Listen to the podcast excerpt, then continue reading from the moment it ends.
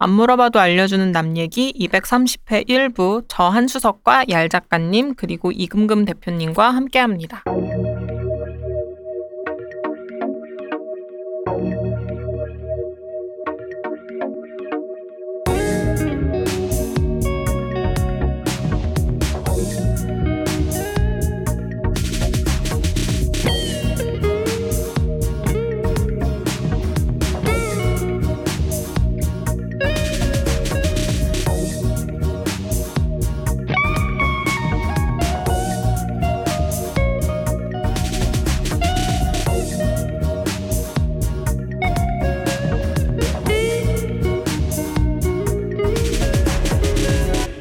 안녕하십니까 한수성님. 안녕하세요. 안녕하십니까 얄 작가님. 네, 오랜만입니다. 네, 안녕하십니까 저 이근금입니다. 네, 일단 얄 작가님이 정말 오랜만입니다. 네, 진짜 오랜만이네요. 얄 작가님 원래 저희 우리 그 얼굴로 했잖아요. 네. 얼굴로 하다 우리 좀 살짝 짜게 식었잖아요. 왜요? 너무 시간 텀도 좀 오래 되, 었고 시간이 오래되다 보니까 그 사이에 자기 반성을 좀 하게 되었죠. 그 얼굴로란 드라마 자체가 너무 오래된 것은 아닌지. 어, 내가 왜 이걸 해야 되냐. 어, 지금 저 뭐야 뭐 브리저튼이나 이런 거 해야 될 때 아니냐. 뭐 이런 거 있잖아요. 어, 제일 큰 현타는 거기서 오는 거죠. 준비를 그때 당시에 다 했고 책을 다 읽어서 여러 가지 생각들을 많이 했는데 이 시간이 이제 꽤 많이 주어지면서 음. 그 작업을 다시 해야 된다는.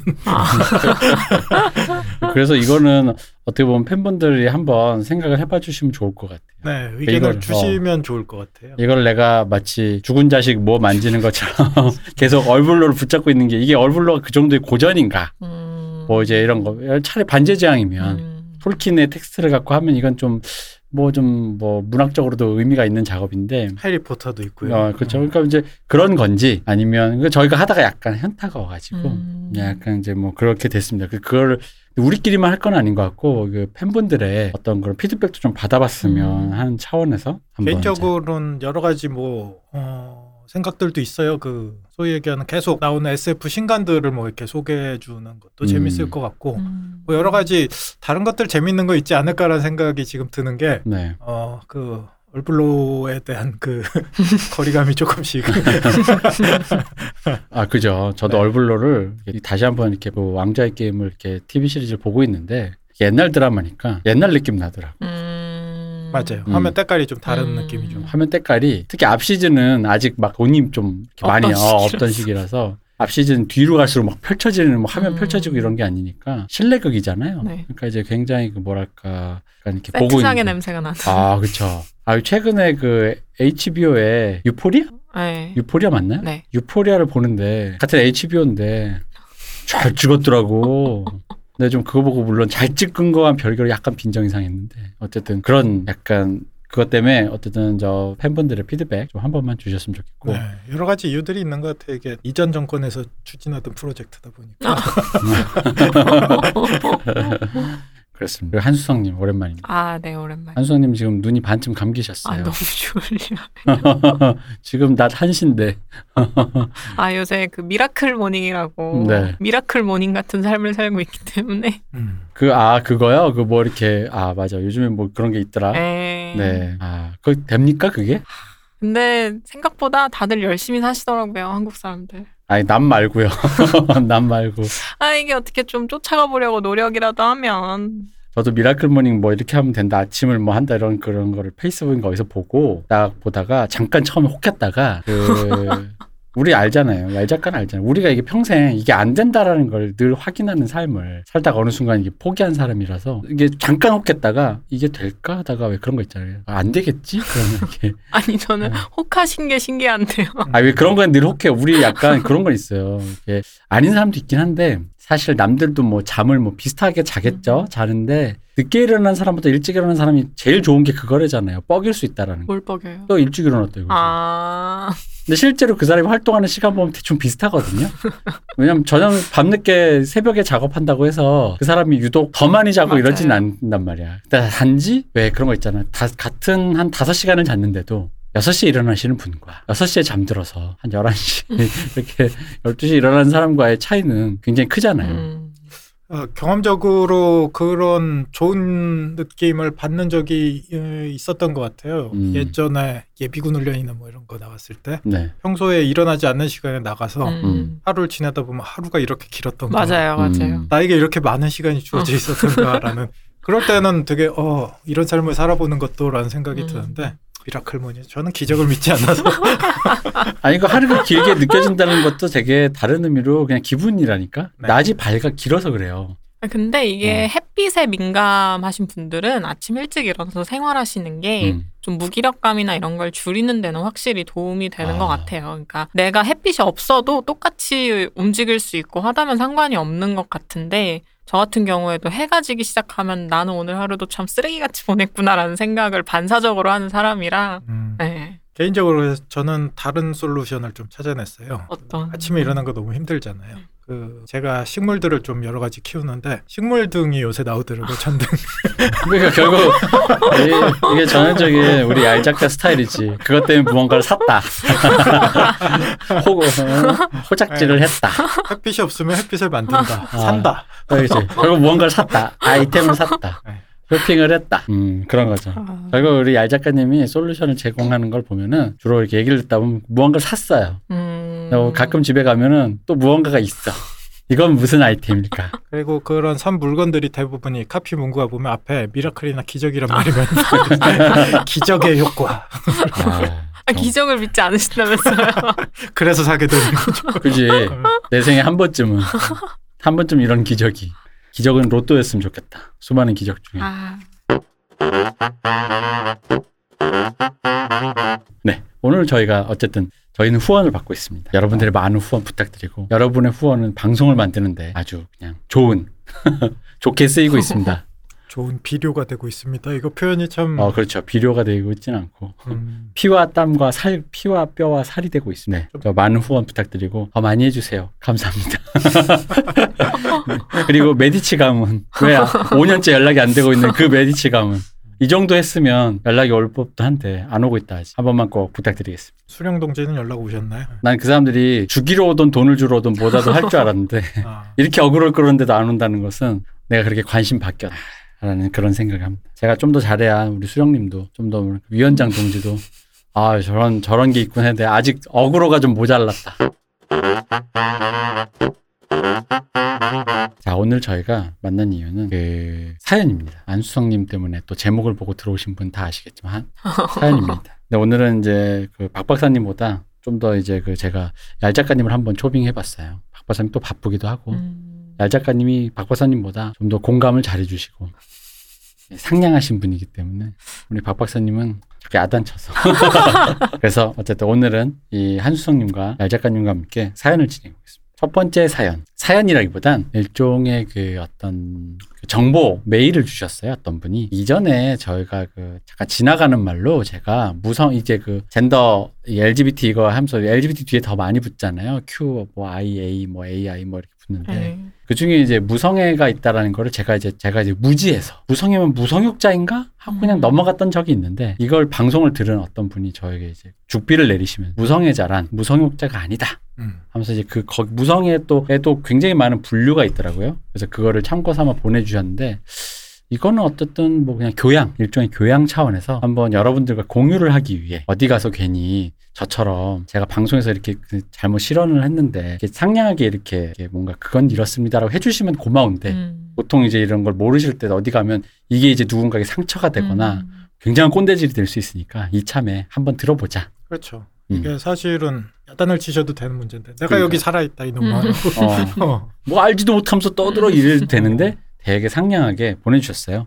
그래서 어쨌든 그냥 한번 같이 공유해 보겠습니다. 일단 이렇게 보내주셨어요. 아날람을 듣는 아이돌 좋아하는 네버랜드입니다. 하, 그러니까 이게 여자 친- 여자 아이들 그 G 아이들 팬 팬이신 것 같아요. 그런데 하나 말하고 싶은 것이 있는데요. 제가 무성의 스펙트럼 안에 있는 사람입니다. 그런데 무성에 대해서 한 가지 오류를 가진 듯해서 오류를 수정하고자 보냅니다. 무성애자는 무성욕자가 아닙니다. 무성애자들도 성욕이 있습니다. 물론 제가 모든 무성애자들을 대변할 순 없지만 제가 알기로는 그렇습니다. 전 autochorissexual이고 무로맨틱입니다. 아날람이 더 잘 되었으면 좋겠습니다. 화이팅. 마르크스 잘 듣고 있어요. 아, 그렇답니다. 근데 여기서 이제 이분이 무성애자들도 성욕이 있다? 요 얘기랑 본인은 autochorissexual이고 무로맨틱입니다라는 어떤 용어를 말씀해 주셨는데 여기가 이제 일단 이렇게 말씀하셔야 될 것 같아요. 여기에 대해서 이제 그, 좀 그걸 좀 한번 설명해 주시죠. 우리 한수성 님이. 성 정체성과 성 지향성이란 무엇인지. 그러니까 이걸 저도 공부를 조금이나마 하게 된 게 요새 내담자들 중에서도 이런 어떤 성적 지향이나 정체성 문제 혹은 그런 것들을 이미 다 정리하시고 오시는 분들이 꽤 많아지셨어요. 음. 뭐 청소년들 중에서도 많고 대학생들 중에서도 많고 일반 성인은 뭐 말할 것도 없고요. 근데 상담자가 이런 걸 모른다라고 했을 때 아까 앞전에 말씀한 것처럼 그분들이 받으신 어떤 내가 또 이해받지 못할 거야 라는 음. 어떤 그런 마음들이 있으셔서 상담에서도 요새 이런 걸 되게 많이 공부하려는 추세인데 그래서 제가 알고 있는 게 완벽하지는 않은데 어 크게는 두 가지를 먼저 생각해 봐야 될 것 같아요. 성 정체성이랑 성 지향성 두 개는 같은 말인 것처럼 착각하기 쉽지만 사실은 다른 말이거든요. 음. 성 정체성은 말 그대로 나의 신체적인 성별과 정신적인 성별이 일치하느냐 일치하지 않느냐인 거예요. 그래서 우리가 성소수자 하면 쉽게 떠올리는 트랜스젠더도 이 성 정체성이 일치하지 않는 그래서 나의 정신적 성별과 실제 신체적 성별이 다른 분들이시라고 좀 생각을 해보면 될 것 같고요. 이제 성 지향성이라고 한, 하는 거는 어 이제 성적 지향은 이렇게 정의가 돼요. 뭐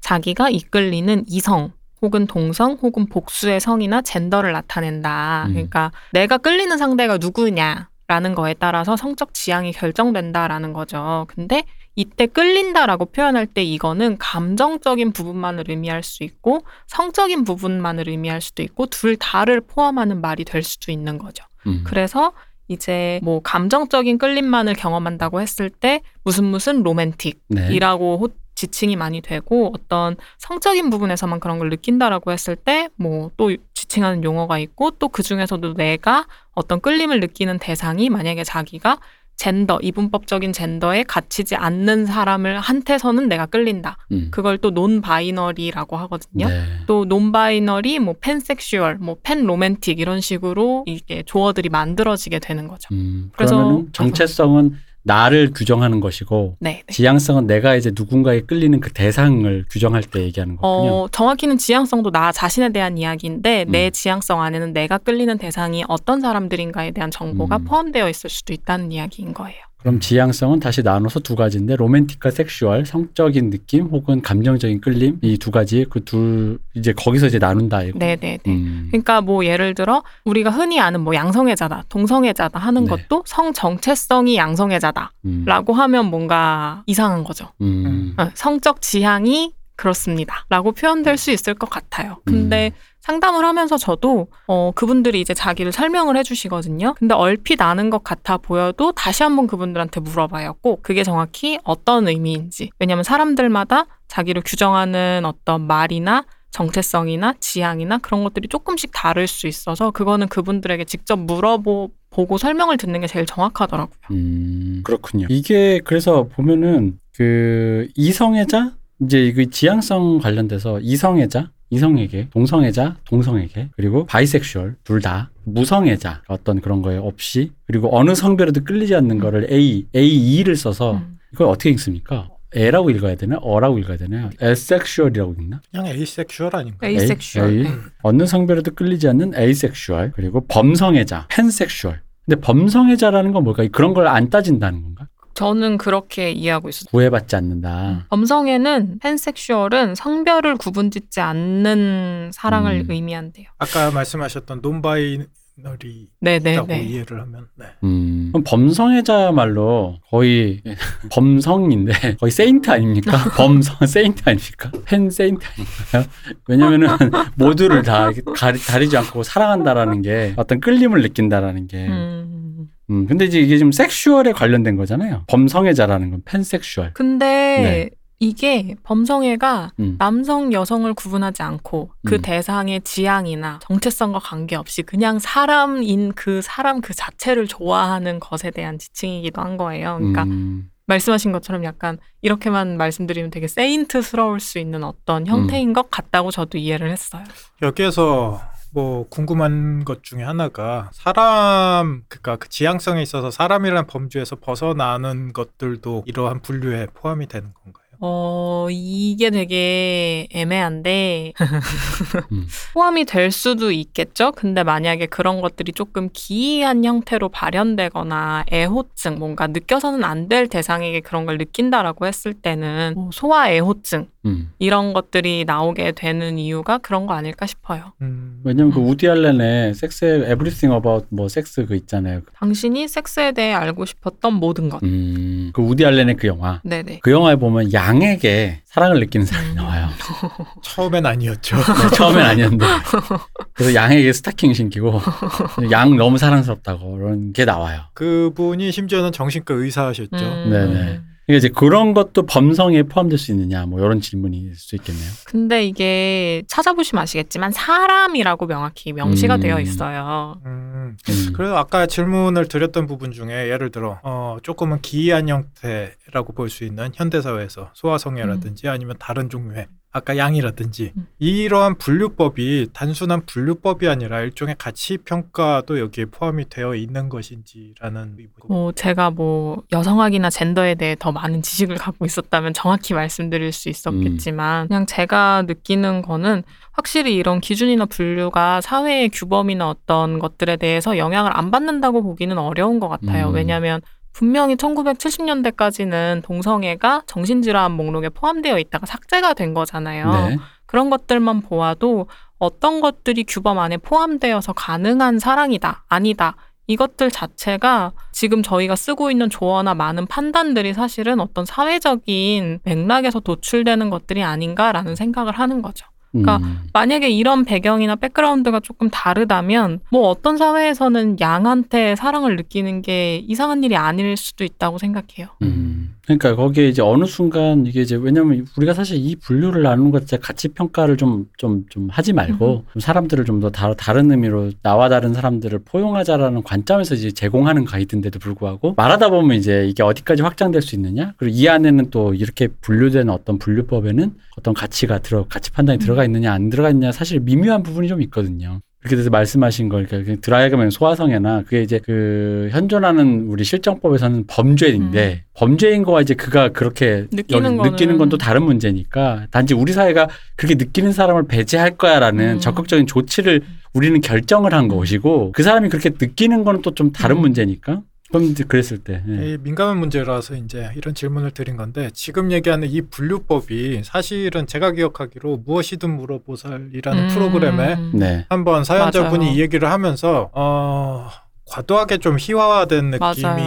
있다고 들었어요. 음. 댓글들을 봤는데 저도 어, 장난 아, 그래요? 아니었어요. 음. 네네. 그래서 이게 이슈가 된 문제고 네. 그러다 보니까 저도 이제 얘기하기가 좀 조심스러운 음. 분야가 되다 보니까 아까 얘기했듯이 좀 더 정확하게 접근을 하고 싶어서 음. 여러 가지 예를 들어 우리가 사회에서 용인되지 않는 개개인마다 이제 뭐 가치관이 틀릴 수 있으니까 개개인 또는 사회에서 용인되지 않는 것들도 음. 드라이하게 분류로서 존재한다라고 얘기를 해도 되는 것인지 음. 이 스펙트럼 안에 음. 또는 아 이것은 아직까지 포함되지 않는 그러한 음. 가치 평가가 많이 들어간 상대적으로 많이 들어간 어떤 분류법인지를 음. 조금 알고 얘기하는 게 저도 좀 음. 편할 것 같아서 질문을 음. 드렸습니다. 네네. 그래서 약간 미묘한 부분이 있어요. 근데 이제 이게 아까 여기 사실 이 단어에서 우리가 좀 유추해 보면 될 것 같아요. 그러니까 우리가 좀 이해 폭을 넓히면 스펙트럼이라고 표현했잖아요. 그러니까 스펙트럼을 좀 다르게 표현하면 일종의 그 그라데이션인 거죠. 음. 경계가 이렇게 라인이 딱 그어져 있다기보다 어떤 스펙트럼의 그 그라데이션 있는 부분들을 뭐 예를 들면 여기까지는 검은색, 여기까지는 회색, 여기까지는 하얀색, 밝은색, 뭐 약간 이렇게 이런 식으로 어느 정도의 규정을 해놓은 거라고 보니까 정체성이라는 게 또 어려운 거죠. 그래서 그런 의미로. 그래서 그리고 게다가 이제 조금 이제 다 소개를 해드릴 이제 무성에 관련된 이제 그냥 이범 뭐랄까 분류가 있는데 보시다 보면 이제 어 사람마다 이제 개개인마다 자기에게 속한 부분들이 있을 거라고 저는 생각을 해요. 음. 근데 그 이제 정체성이란 결국 그게 지속이냐, 그냥 그런 면이 나에게 존재하느냐는 좀 다른 문제인 것 같아요. 그래가지고 어쨌든 그런 부분에서 우리가 조심스럽지만 어쨌든 이걸 한번 소개를 해보겠습니다. 네. 어, 조금 더 첨언하자면 네. 그 성소수자 관련 상담 뭐 책 이런 거 외국에서 발간된 것들을 읽어보면 사례들이 나오는데 뭐 어떤 여자분은 처음에는 본인을 양성애자라고 생각해서 남편과 결혼도 하고 살다가 아 아니다 나는 양성애자가 아니라 사실은 레즈비언이었구나 라고 본인의 정체성을 다시 재정체화 하시는 과정을 겪기도 한다고 하더라고요. 음, 그러니까 이게 어느 순간 자기의 정체화가 어느 일순간에 마치 그 2차 성징처럼 음. 끝나서 완료가 되는 것 같은 그런 음. 거는 아니다. 어, 어쨌든 간에 자기 그왜또 이렇게 말씀을 다른 식으로 좀 얘기해 보면 나, 내가 나를 아는 과정이라는 게 사실은 어느 순간에 완료될 문제는 아닌 거다라는 어떤 그렇게 근데 이제 그 내가 나를 아는 과정 중에는 성 정체성도 음. 포함돼 있다라고 생각을 하면 조금 더 낫지 않을까. 그러니까 말씀하신 대로 설명을 들어보시면 어 이거 나 같은데 이것도 나 같은데 하는 많은 포인트들을 느낄 수 있거든요. 근데 그 포인트를 나라는 사람을 설명하는 가장 주요한 경험으로 할 것인가 말 것인가를 내가 선택하는 게 정체화라고 생각을 해요. 음. 음. 그렇습니다. 그럼 한번 소개해 보겠습니다. 이게 이제 그 무성애자, 무성애는 A를 쓰다 보니까 이 A에 대한 이제 소개인데 처음에 이제 무성애자, 무로맨틱, asexual and aromantic이랍니다. 아까도 말씀드린 sexual은 성적 끌림, 로맨틱은 감정적 끌림인데 ace, asexual aromantic은 타인에게 성적 끌림이나 로맨틱 끌림을 느끼지 않는 사람입니다. 여기서 중요한 것은 성욕이 있는데 타인, 다른 사람에게 그걸 안 느낀다. 다른 것에 느낄 수 있다라는 것이 포함될 수도 있는 것 같아요. 약간 그런 2D라든가 아니면 뭐 아까 말씀하신 그런 근데 그런 거에 큰 분류해서 어쨌든 간에 사람에게 느끼느냐 안 느끼냐만 가지고 좀 이렇게 분류를 하는 것 같아요. 그런 거 맞는 거? 맞는 네. 건가? 네.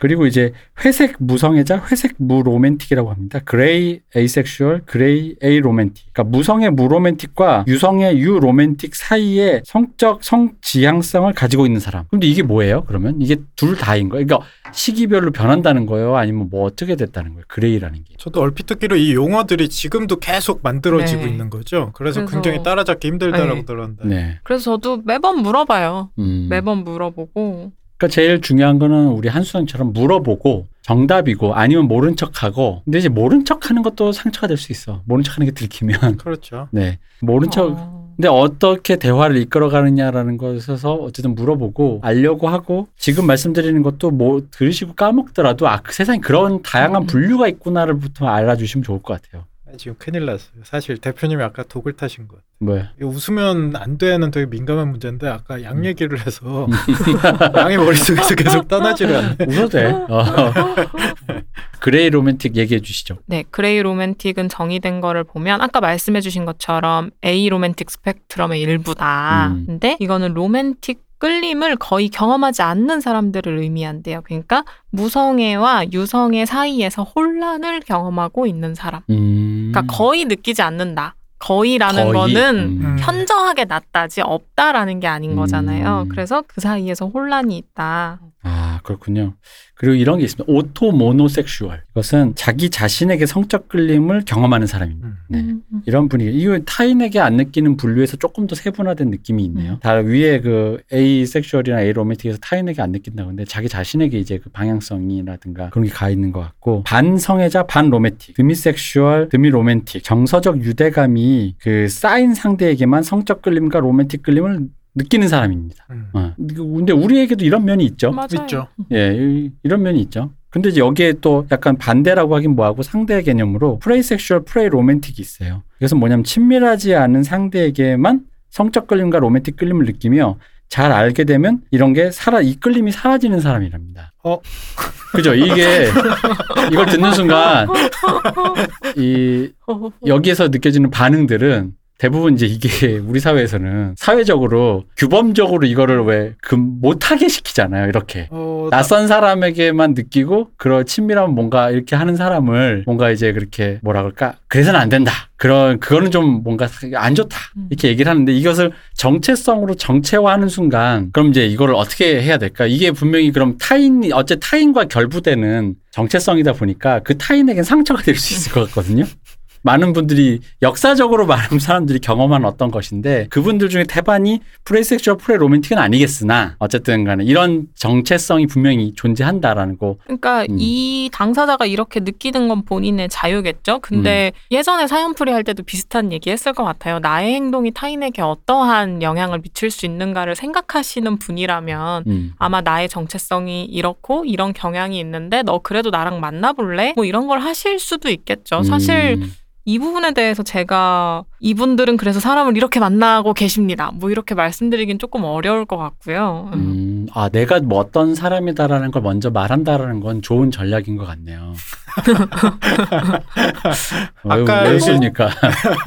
전략이라는 표현은 좀 아니 근데 나 나가 내가 어떻다라고 말하지 않는 것보다 내가 나중에 어떻게 후수라는 게 오히려 굉장히 그러니까 아까 말한 이게 이제 사회적으로 이분이 정체성 이런 정체성을 갖고 계신 분들이 아닌 음. 보통 이제 이런 걸 변명으로 맞아요. 이제 그러니까 뭐 어, 낯선 나. 낯선 여인에게서 저 같은 경우 낯선 기타에게서 그걸 느끼는데 근데 이런 분류법에 대해서 아까 네. 얘기했듯이 자꾸 나의 가치관이 끼어들다 보면 음. 아까 했듯이 진짜와 가짜를 계속 감별하려고 하고 사실은 사랑은 엄청나게 많은 수의 가능성이 존재한다라는 게 이거의 원리일 맞아요. 것 같은데 음. 그것을 어느 순간 내가 이런 분류법을 하면서 역으로 자꾸 음. 그럼 얘네는 어떻게 해? 그럼 얘네는 뭐 어떻게 내가 거야. 가치 평가해야 아, 돼라고 음. 그냥 인정하면 되지 않을까라는 생각은 좀 들어요. 그냥 음. 그러한 종류로 사랑을 느끼는 사람이 있을 수 있다. 그러니까 이제 요거를 우리가 생각했을 때 이제 이런 분들이 사회생활을 할 때 어떤 이분들도 어떤 그런 끌림과 그런 자연스러운 무언가 만남 자만추를 할 때 그러니까 어떤 커뮤니케이션을 해야, 해야 될까 하는데 이제 한수영님 말씀해 주신 내가 어떤 것이다라고 하는데 근데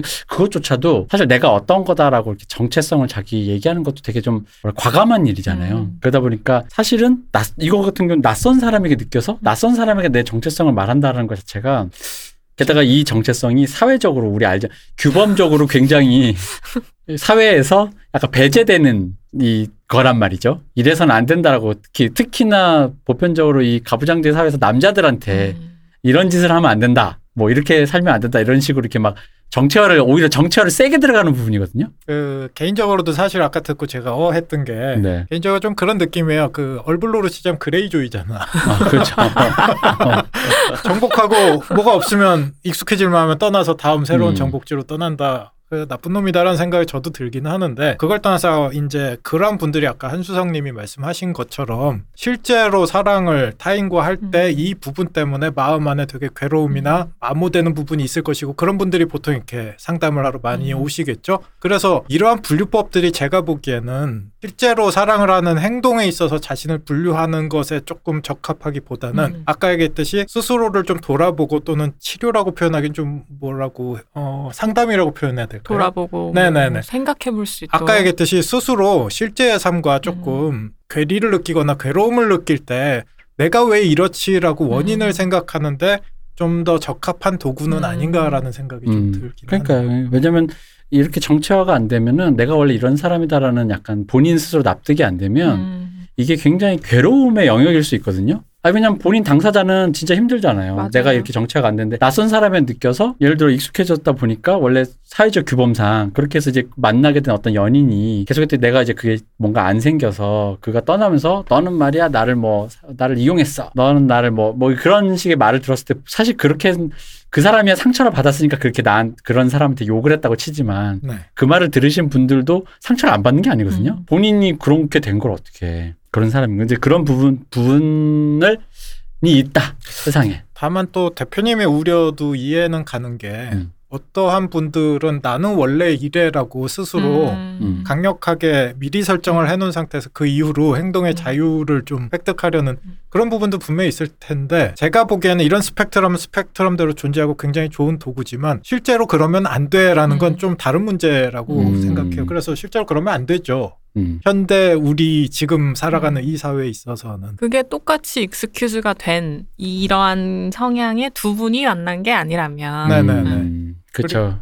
그리고 본래 그런 본래 그런 모습으로 사람들이 사회에서 그대로 자연인으로 살아간다는 건 사실상 불가능하잖아요. 사회와 우리는 계속 음. 서로 교류하면서 조금씩 내 모습을 바꿔가기도 하고 또 사회도 그만큼 바뀌어가기도 하고 그러한 부분에서 어 조금 기준점이 되는 그러니까 우리가 말하는 될까요? 지금 얘기가 fraysexual, frayromantic이신 분이 만약 이 방송을 들으면 어, 어마어마한 social pressure로 느낄 수도 있어요. 음. 네. 어, 너, 너, 너거들이 나를. 근데 이제 이게 중요한 것은 누구나 다 이런 면이 있어요. 음. 이 어떤 사람도 여러 면이 있고 근데 이제 이게 이제 정체화가 되신 분은 또 다른 거고 그분은 그분대로 그런 나름대로 고통이 있을 거라고 생각을 하고 그리고 또 이것을 미리 정체해서 나에게 어떤 변명이라든가 일종의 그 그런 걸로 사용해서는 안 되는 거고 그런 영역에 되게 좀 걸쳐 있다. 그러니까 나를 정체하는 것으로서의 분류법으로 한번 파악해 보심이 좋고 이게 어떤 무언가 약간 이런 걸 보다 보면은 반음 효과 같은 그런 아 나도 그런 것 같아라는 게 세게 들어가가지고 자기 스스로를 이렇게 막 그런 쪽으로 이렇게 오히려 선 정체화 시키는 음. 경향도 있어요. 그러니까 이제 그러지 마시고 그런 게 세상에 있고 여러 가지 가능성에서 내가 만날 수 있는 사람, 만날 사람, 만나게 될 사람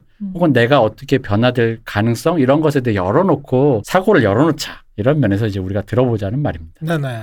아, 지금 말씀하신 것처럼 정형화하는 것도 위험하고 음. 음. 쉽게 너무 패턴화하고 정형화하는 음. 것도 위험하고 또 한편으로 제가 오늘 계속 말씀드리는 건 너무 거기에 가치 평가를 같이 음. 그래서 내가 이런 이러한 사람이기 때문에 난 원래 나쁜 놈이 악마의 씨앗이야. 난 앞으로 이런 이런 걸 하겠어라는 생각도 사실은 네. 위험하다라는 음. 생각이 좀 들기는 해요. 네, 그래서 fraysexual frayromantic에서 얘기가 많아진 건 아까도 얘기했지만 사회적으로는 이걸 음. 바람둥이라 뭐 이렇게 표현을 하니까 그레이조이. 어, 카사노바 뭐 이렇게 얘기하는 편이니까 이제 그런 거고요. 그러니까 이러한 분류가 주는 어떤 긍정적인 효과가 분명히 있다고 음. 생각을 하는데 이제 제가 당사자가 아닌 사람이 이거에 대해 자세히 말하기가 어려운 거는 이러한 용어나 어떤 설명들 아, 아, 바닥에 실제 이 당사자분들이나 실제의 경험이 가려진다는 생각이 드는 거예요. 실제 이분들이 뭘 경험하고 있고 어떤 어려움을 겪고 계시고 어떤 고뇌가 있는지 이러한 설명들은 그분의 존재를 알 수는 있게 하지만 그 존재가 어떻게 살아가고 있는가를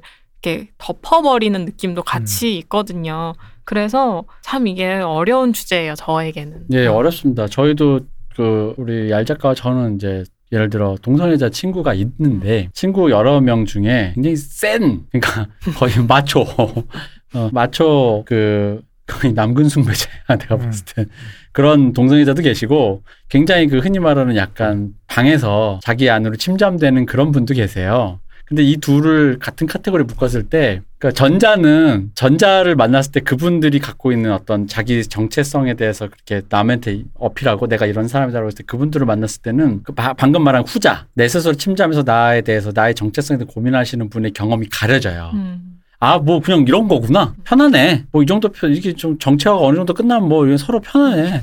약간 이런 수가 있거든요. 그리고 아까도 말했지만 아 이런 사람 그냥 바람둥이 아니야 이래버리면 그냥. 이렇게 규- 단순히 이렇게 싹 넘어가 버리면은 그게 이제 그러지 말자라는 음. 의미에 소개하는 겁니다. 음, 이런 가능성이 음. 있다. 네. 자 그리고 그런 게 있습니다. autochorissexual, autochorisromantic. 이것은 성적 로맨틱 판타지와 흥분의 대상은 있지만 그 대상과 자신을 연결짓지는 않는 사람이다. 음. 전, 전 사실 이게 잘 이해가 안 됐어요. 연결 짓지 않는다는 건 무엇일까? 자, 그러면 한번 또 사전을 봅시다. 우린 모르는 게때 사전을 봐야 돼요. 네.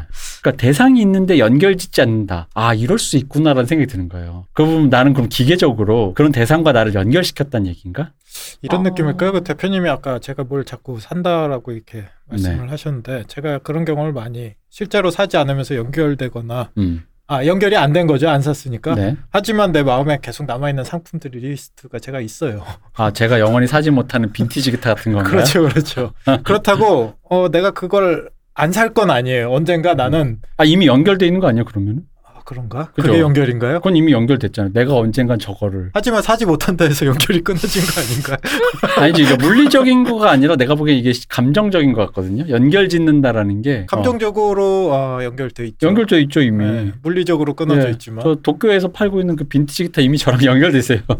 그렇죠. 평생 못 가져볼 확률이 굉장히 높겠지만, 높지만 나랑 이미 연결돼 있어요. 어, 성적 대상과 자기 자신 사이의 비연결을 지칭하기 위해서 네, 쓰이는 용어인데 네. 그 어토라는 게 에고를 의미하고 음. 이제 코리스라는 게 관사 어를 의미하는 것 같아요. 음. 그래서 어, 자기가 없다? 자기가 없는 자기부재 성애라는 음. 말로도 설명을 누군가는 하시더라고요. 네. 아, 그래서 성적 판타지나 서사 속에 음. 보통 사람들은 상상할 때 자기를 대입하는 어, 내가 그쵸. 흥분의 주체가 되는 걸 즐기는데 그게 아닌 거를 의미하는 것 같아요. 아 음. 아이돌 이거를 아 이건 위험하다.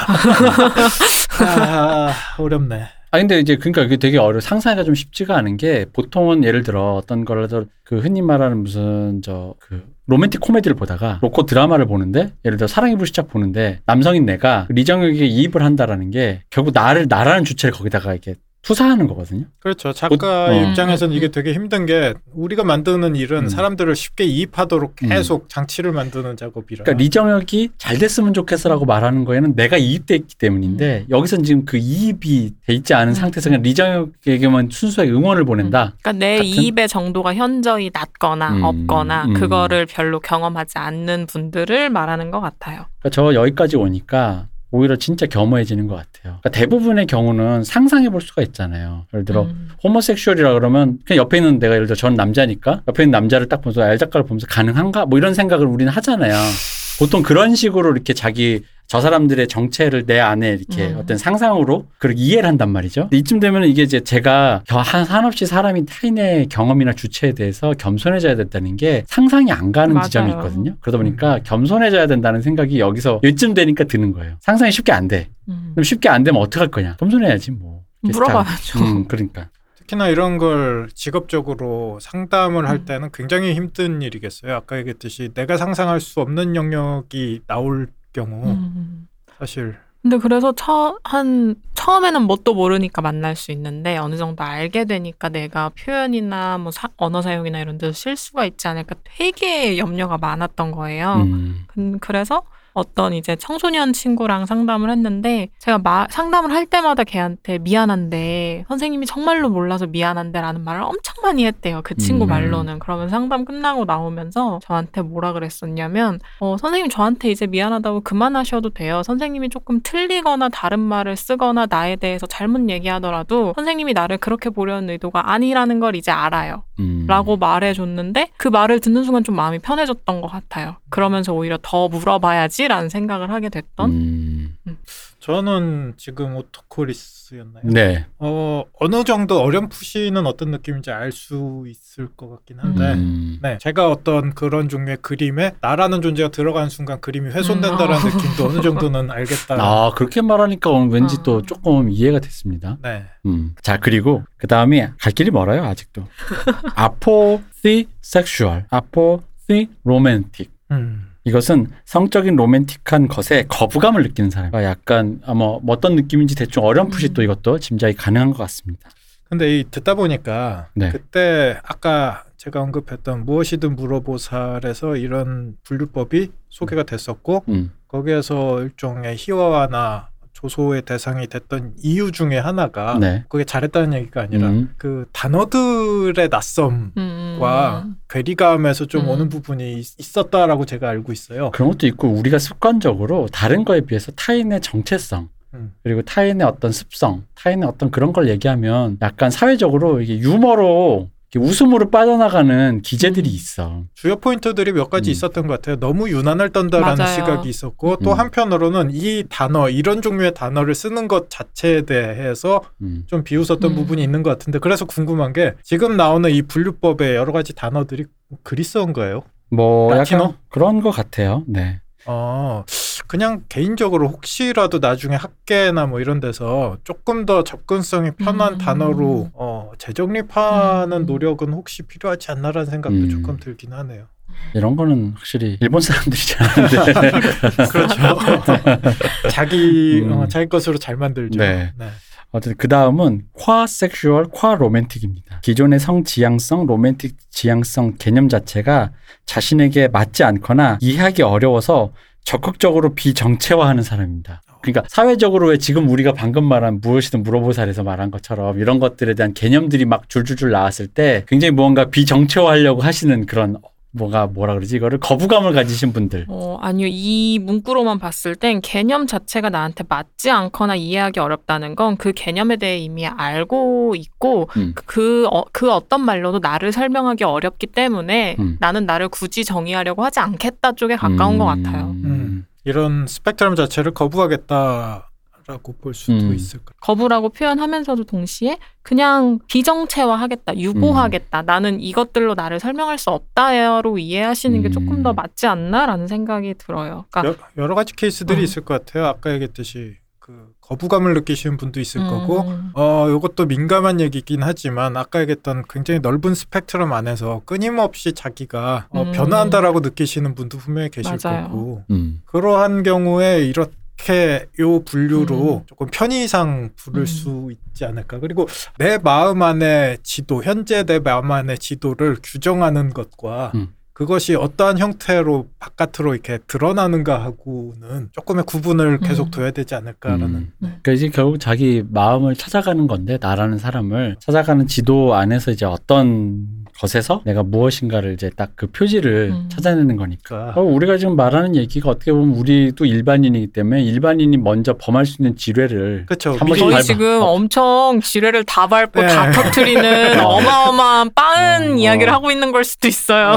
나는 전 그렇게 우리가 아마 요 당사자가 듣기엔 굉장히 빠른 소리로 들릴 수 있는 그런 그- 그런 류의 느낌으로 들릴 수 있겠는데 근데 어쨌든 간에 이 지뢰라는 거는 일반인 느끼기엔 아마 무심코 의도치 않은데 터트릴 거라는 거죠. 예를 들어 아까 그 프레로 섹슈얼 프레 로맨틱 하면 야 그거 그냥 바람둥이잖아 라든가 방금 같은 경우 콰섹슈얼 콰 로맨틱 같은 경우 아니 그건 그냥 내가 그냥 아무것도 아니다라는 거니까 이 속에 포함될 수 있는 건가? 아예 정체하지 않은 정체하기 전에 그러니까 비 프리 단계 아니야?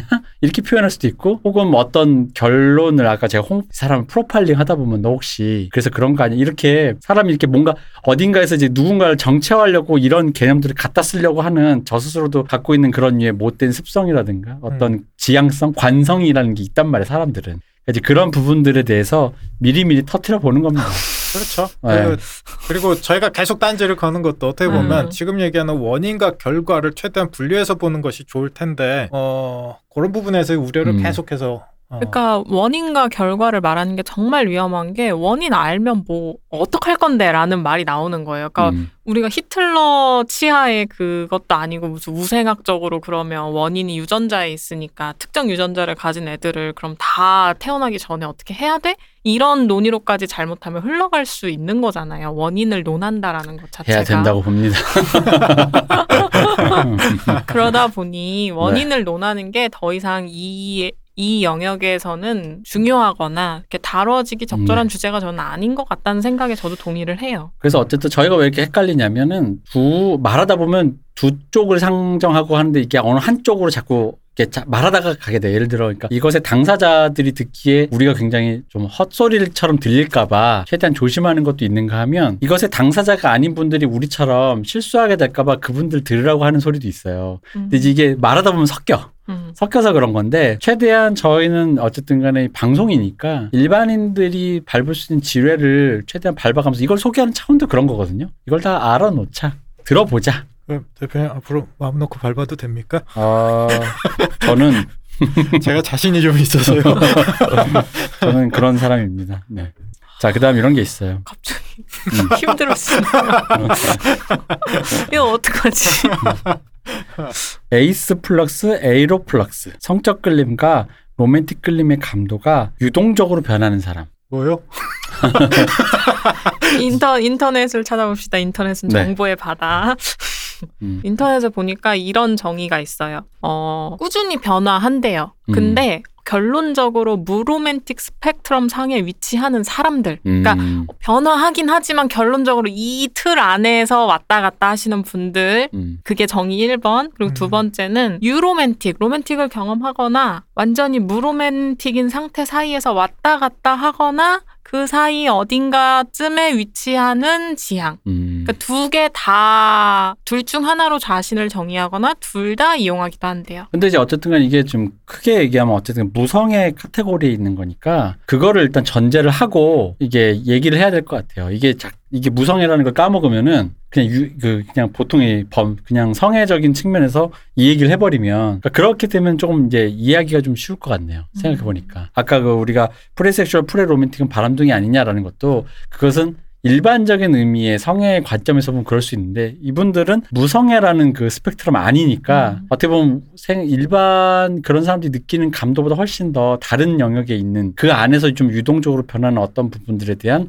설명이라고 보면 조금 더 이 지뢰를 밟는 것에 대해서 조금 더 이제 변명이 될 수 있다. 음. 네, 그런 게 되겠습니다. 자, 그 다음에 reciprosexual, recipromantic이라는 게 있습니다. 상대가 먼저 자신에게 성적 로맨틱으로 끌린 후에만 성적 끌림, 로맨틱 끌림을 느끼시는 분입니다. 음. 그리고 placiosexual, placioromantic이 있습니다. 성적 로맨틱 행위의 대상이 되기를 원하지 않으나 자신이 상대에게 성적 로맨틱한 행위를 하고 싶어 하는 사람입니다. 지뢰 밟아도 돼요?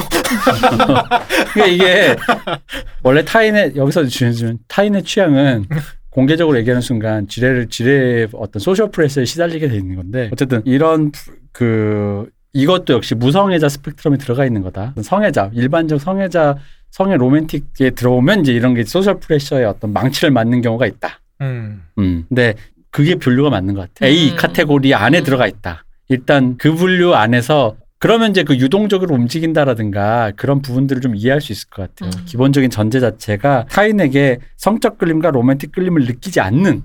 그런 상태에서의 어떤 아까 한수성님이 설명해 주신 그 세 가지 카테고리 뭐 성 정체성, 음. 지향성 그리고 아까 얘기했듯이 로맨틱이냐 이게 sexual이라고 표현해야 되나요? 음, 요세 가지의 카테고리를 지금 나누어서 본다라는 걸 계속 머릿속에 좀 인지를 하고 음. 들어야겠네요. 로맨틱과 섹슈얼이 어쨌든 지향의 한 네네. 그걸로. 예. 네. 그래서 어디 가서요. 우리 말고 누가 이런 얘기해줘.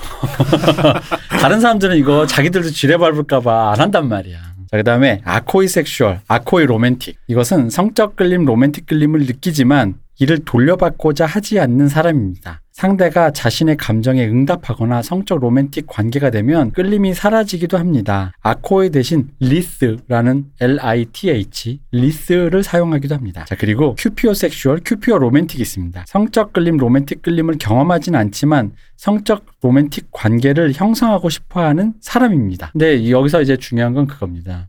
이 말을 들었을 때 의문이라든가 반발감이 생기시는 분들이 계세요. 습관적으로.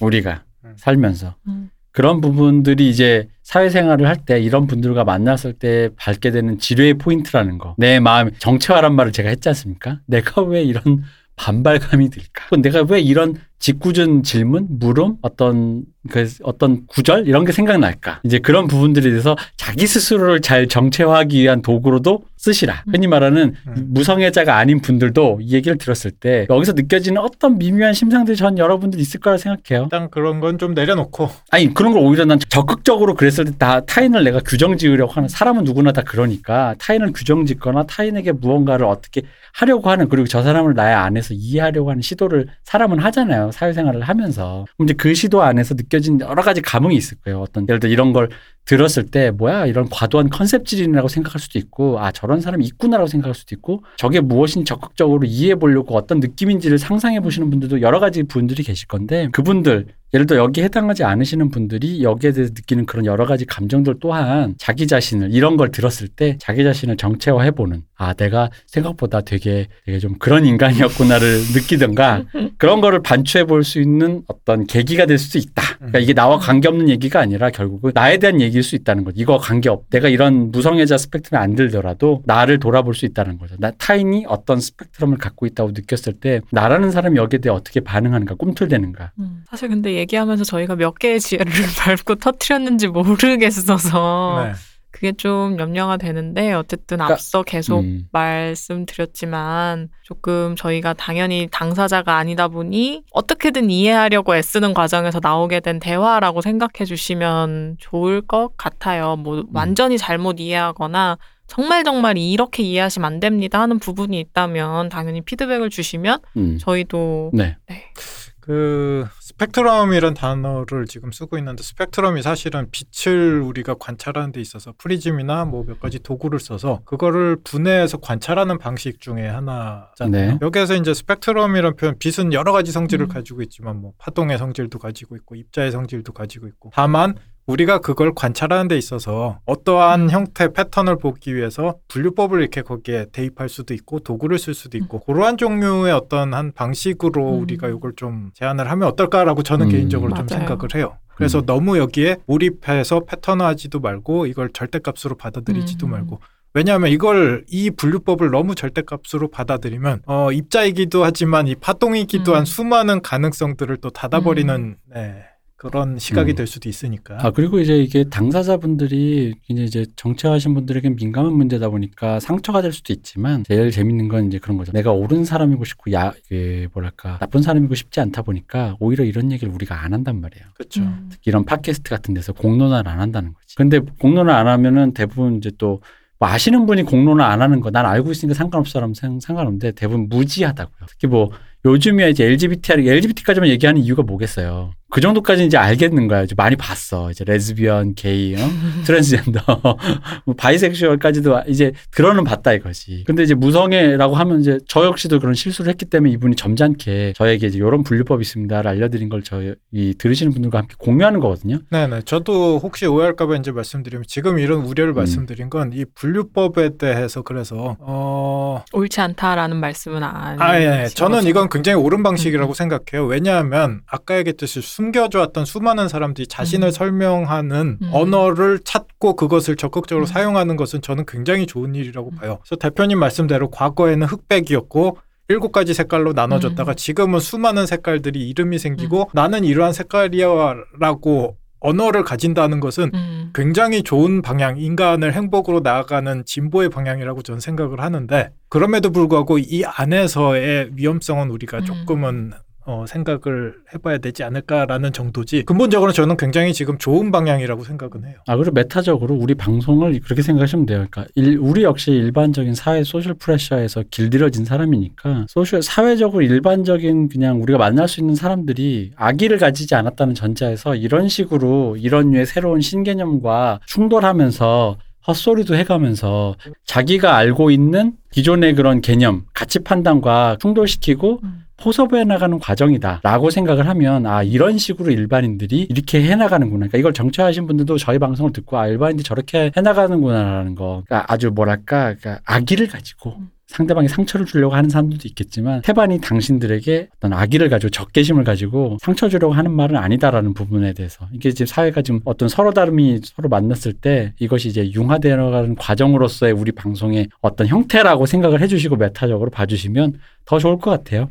아까 그 지뢰 중에 하나였던 우리 프레이 네. 문제만 해도 사실은 저는 대부분의 사람 마음 안에 그러한 성향이 있다라고 생각을 해요. 제 안에도 있을 거고 대표님 마음 안에도 있을 거고 그런데 그런 사람이 없다라고 얘기하는 것하고 음. 그런 사람이 존재하는데 그러한 행동을 하지 않는 사람들도 많을 거고 그 다음에 그러한 성향을 가지고 있어서 괴로움을 가지고 있는 분들도 꽤 있을 테니까 이분들에게 이런 이러한 지형이 있어요라고 아까 얘기했듯이 단어와 언어를 이렇게 부여하는 것은 음. 되게 좋은 일이라고 봐요. 음. 그렇다고 네 그렇게 행동하라는 건 아니고 네 음. 어렵습니다. 어쨌든 그 어, 어떤 개념을 설명하는 데 있어서 그 타인에게 상처를 주지 않는 방법이란 건 사실 말해놓고 보면은 그게 없는 것 같아요. 어, 내가 말하는 것조차도 기존의 개념에 의해서 설명을 하거나 인지를 하고 상대방도 이 사람이 그렇게 생각할 거라는 약간의 경향성이라는 걸 존재한다고 봐요. 결국 이건 꺼내놓지 않으면은 이게 해결이 안 된다는 거지. 내가 그렇게 생각하지 않아라는 것도 나를 적극적으로 이분들이 그러니까 자신의 설명 정체성을 굳이 뭐 타인에게 설명할 필요는 없지만 사람과 사람이 만났을 때 그런 순간이 온다라면 꺼내지 않으면 사실상 우리 같은 나, 나 같은 사람도 내가 그 지뢰를 안 밟으려 노력한다라는 걸 이- 이렇게 꺼내지 않는 한 저 사람은 언제든지 나한테 그러니까 나도 그 사람들한테 이해받기 힘들다 이거죠. 음. 어쨌든 그런 차원에서 한번 공유해봤습니다. 어, 상처가 되는 방송이 아니었기를 바라며 이 모든 것은 다, 다 흘러가게 돼 있어. 어 근데 이런 걸 소개하는 지향성은 아까 얘기했듯이 음. 어, 좋은 시도라고 음. 저는 생각해요. 그러니까 이런 걸 얘기하는 게 성격 사람을 이해하는데 당연히 오랜 대화가 필요하잖아요. 상담에서도 어 뭐가 그렇게 힘드니라는 이야기를 하면 한도 끝도 없이 나오는 친구들도 있고 음. 나를 설명하기 위해선 상담자랑 계속 얘기해야 된단 말이에요. 그 사람이 뭘 경험하고 음. 있고 어떤 사람이라고 스스로를 생각하고 있는지. 그러니까 그런 종류의 일환으로 이 정체성이 느껴져서 더 이해하려고 말들이 길어진 거지. 말들이 길어졌다라는 말씀을 드리고 음. 싶어요. 혹시나 그 과정에서 뭔가 좀 마음에 상처가 되는 이야기를 했다면 네, 반성하겠습니다. 네, 그렇지만 이 상처가 되는 것도 그러니까 우리 사이 AT 필드를 없애는 과정이었다. 이렇게 이해해 주시면 좋, 예. 네, 이해- 이해해 주시면 좋겠습니다. 자, 인류 보안 어, 계획. 힘들었다. 인류 보안 계획은 이렇게 힘들다. 어렵다. 어, 그래 이러니까 신지 아빠가 이렇게 영혼을 하나로 모으려 그랬던 거야. 자꾸 상처 주고 그러니까. 다음 사연은 좀 어. 쉬운 걸로 가죠. 네. 자, 다음 사연을 가보겠습니다. 레트로가 꼴 보기 싫은데 이게 원래 작년에 왔어요.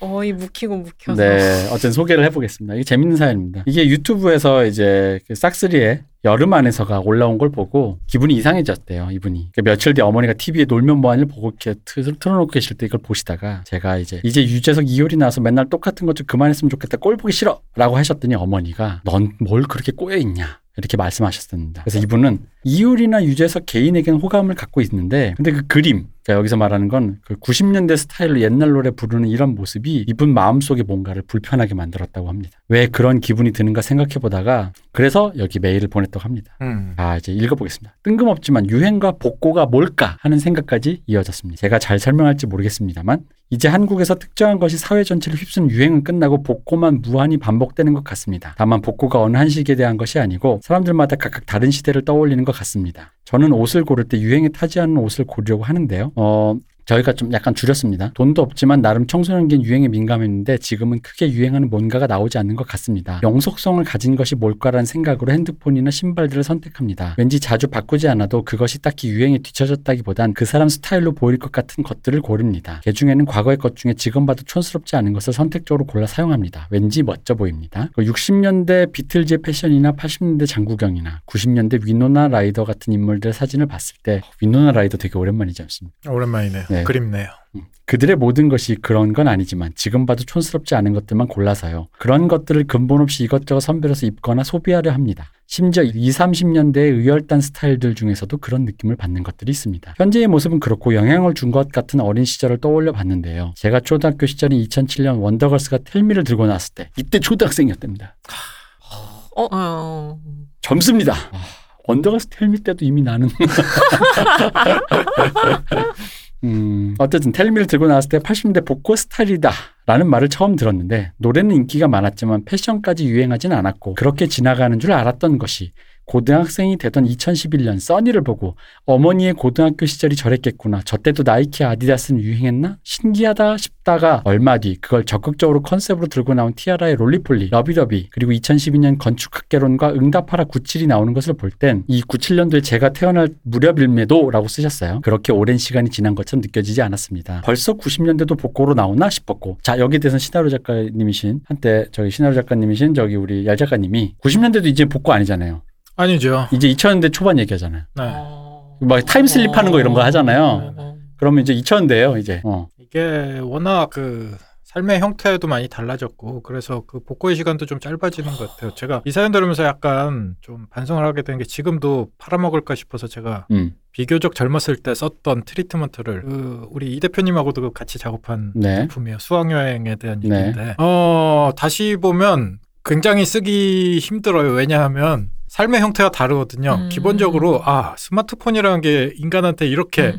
삶의 형태를 바꿨냐를 느끼겠더라고요. 근데 그러한 종류의 변화치들이 사실은 점점 짧아지다 보니까 음. 복고도 어 점점 패턴은 짧아지는 것 같아요. 음. 그래서 어쨌든 이분은 그 구- 응답하라 97을 보고도 그렇게 오랜 시간이 지난 것처럼 느껴지지 않았습니다. 라고 말씀하셨습니다. 벌써 90년대도 복고로 나오나 싶었고 그때까지 일부 컨텐츠, 영화나 드라마에 국한되어 있었다고 느껴졌는데 1년 있다가 또다시 응답하라 94가 나오더니 제가 좋아하는 무도 가요제에서는 유재석이 가요제에서 김조한과 함께 그런 무대를 꾸리고 아예 90년대 전체를 소환하는 토토카가 나오고 군대에 가기 전으로는 대학생들 패션이 다 90년대로 돌아가더군요. 저는 스키니 유행이 영원히 갈 줄 알았습니다. 통 넓은 바지가 다시 유행할 줄도 몰랐고요. 그런데 이제는 아예 뉴트럴라는 말이 등장하면서 카페부터 시작해서 여러 곳곳에서 다 과거로 돌아가는데 그게 나쁘다는 게 아니라 그중 잘 만들었다고 느끼는 프로그램들은 저희 세대도 빠져서 보는데 엊그제 엊그제랍니다. 굉장히 오래된 겁니다. 어쨌든 최근 집사부 일체에서 이정현 씨가 나와서 줄레를 또 부르는데 무대의 완성도를 떠나서 이제는 전주가 나올 때부터 정말 꼴 보기 싫었고 그게 싹스리의 무대를 볼 때 느낀 것과 같은 감정이라는 것을 알게 됐습니다. 예전에 이 대표님이 한번 젊은 애들이 TV에 볼 게 없으니까 유튜브를 보는 게 이해된다 류의 말씀을 하셨던 기억이 있는 공중파는 이제 정말 너무 볼 게 없는 것 같습니다. 나중에 저희 세대가 응답하라 시리즈로 만들어진다면 그땐 그냥 또 다른 응답하라를 보고 있는 모습만 나올 것 같은 느낌이 강하게 들면서 불쾌감이 들더군요. 그만 좀 했으면 좋겠어요. 정말 유퀴즈 온더블럭에서 같이 다니는 다니는 조세호가 무토 초창기 유재석 나이보다 많은데 대체 언제까지 유재석인지 유재석 씨가 나쁜 의도를 갖고 있어서는 아니지만 방송을 항상 자신의 세대에 추억하면서 하는 게 참 부럽더라고요. 정치권에선 86세대가 장악하고 있다고 하지만 대중문화계는 X세대가 초장기 집권을 하는 것 같습니다.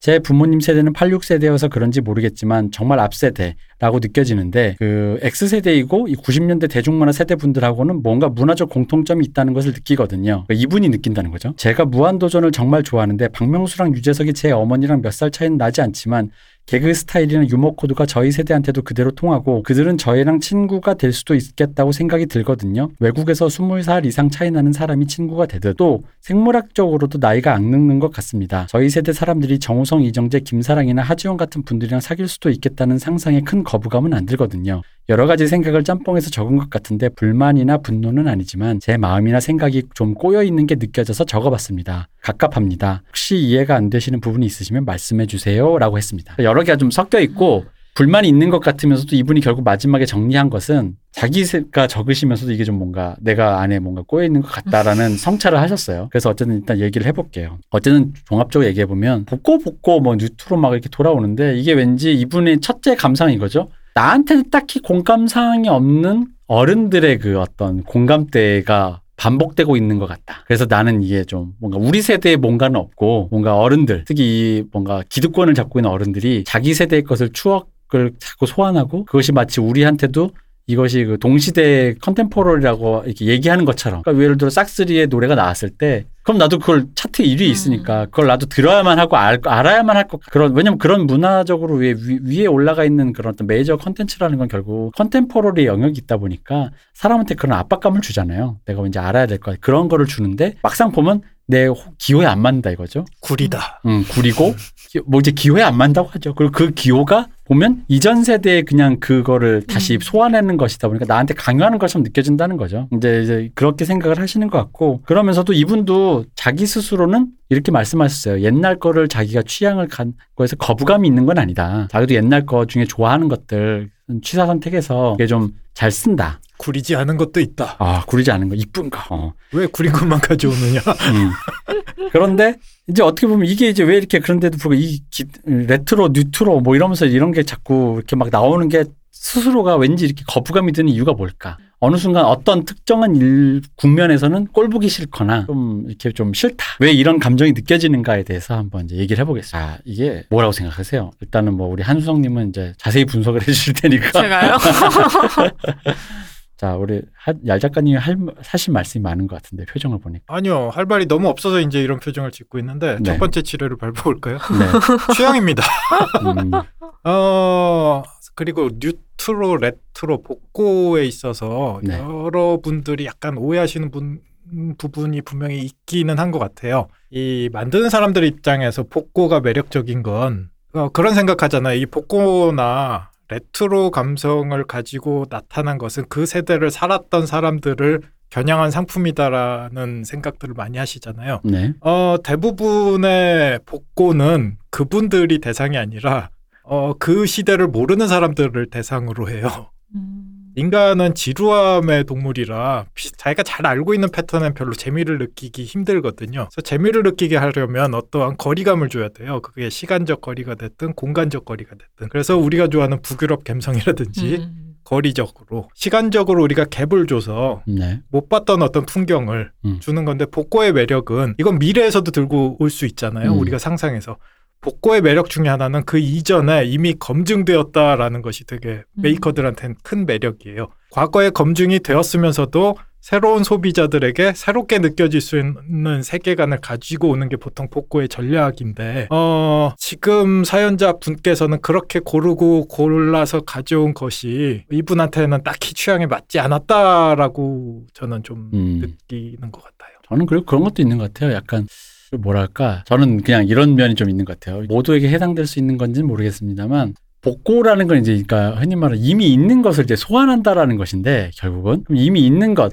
예전에 잊혀졌던 것이거나 약간 어떤 굉장히 거리적 시간적으로 멀리 있는 것을 얘기하는 건데 그 복고를 소환할 때 저는 이게 있어요. 훈고학을 하느냐 자의적인 해석을 하- 해석을 첨가했느냐 근데 이제 자의적인 해석을 성- 첨가했을 땐 또 두 가지. 이게 잘 됐냐. 흔히 말하는 잘 비볐냐. 아니면 그냥 못 비볐냐 이런 문제거든요. 근데 이제 아마 이분이 지금 제가 느끼기에는 이분이 짜증냈던 거는 훈고학을 하시는 분들 있잖아요. 음. 그것을 그 시대의 사람들이 음. 추억팔이 하는 걸로 느낀 거죠. 그러니까 유재석 씨는 그 세대 사람이니까 유재석 씨가 자기가 어렸을 때 좋아했던 것을 들고 왔는데 그러다 보니까 너무 그대로 갖고 온 거야. 요즘 세대와 상관없이.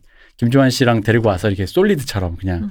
근데 우리 세대가 만약에 요즘 contemporary한 세대에게 만약에 New Jack Swing이나 90년대 유행했던 New Jack Swing이나 그런 걸 한다라면 그것이 뭔가 새로 업그레이드된 무엇이어야만 한다. 저는 사실 창작자 입장에서는 좀 그런 생각을 해요. 그게 무언가 잘 가져와야 한다. 근데 이제 잘 안 가져왔던 경우. 그냥 아예 훈구학으로 그냥 그대로 가져왔던 경우. 훈구학도 솔직히 저는 좀 그런 게 과연 이게 훈구학의 범위에 드느냐라는 컨텐츠도 많아요. 왜냐? 훈구학이라고 내가 선 천명했다라면 정말 잘해야 돼요. 정말 타임머신 탄 것처럼. 근데 요즘 기술이 좋아지다 보니까 그냥 쉽게 어느 정도의 그 예를 들어 100이면 100에서 한 7, 80까지는 그냥 올라올 수가 있다 보니까 배우신 분들도 많고 장비도 좋고 하다 보니까 한 7, 80 정도에서 머무는 거야. 그러니까 이쯤 되면은 이쯤이면 됐지라는 느낌이 느껴지는 게 저도 많거든요. 음.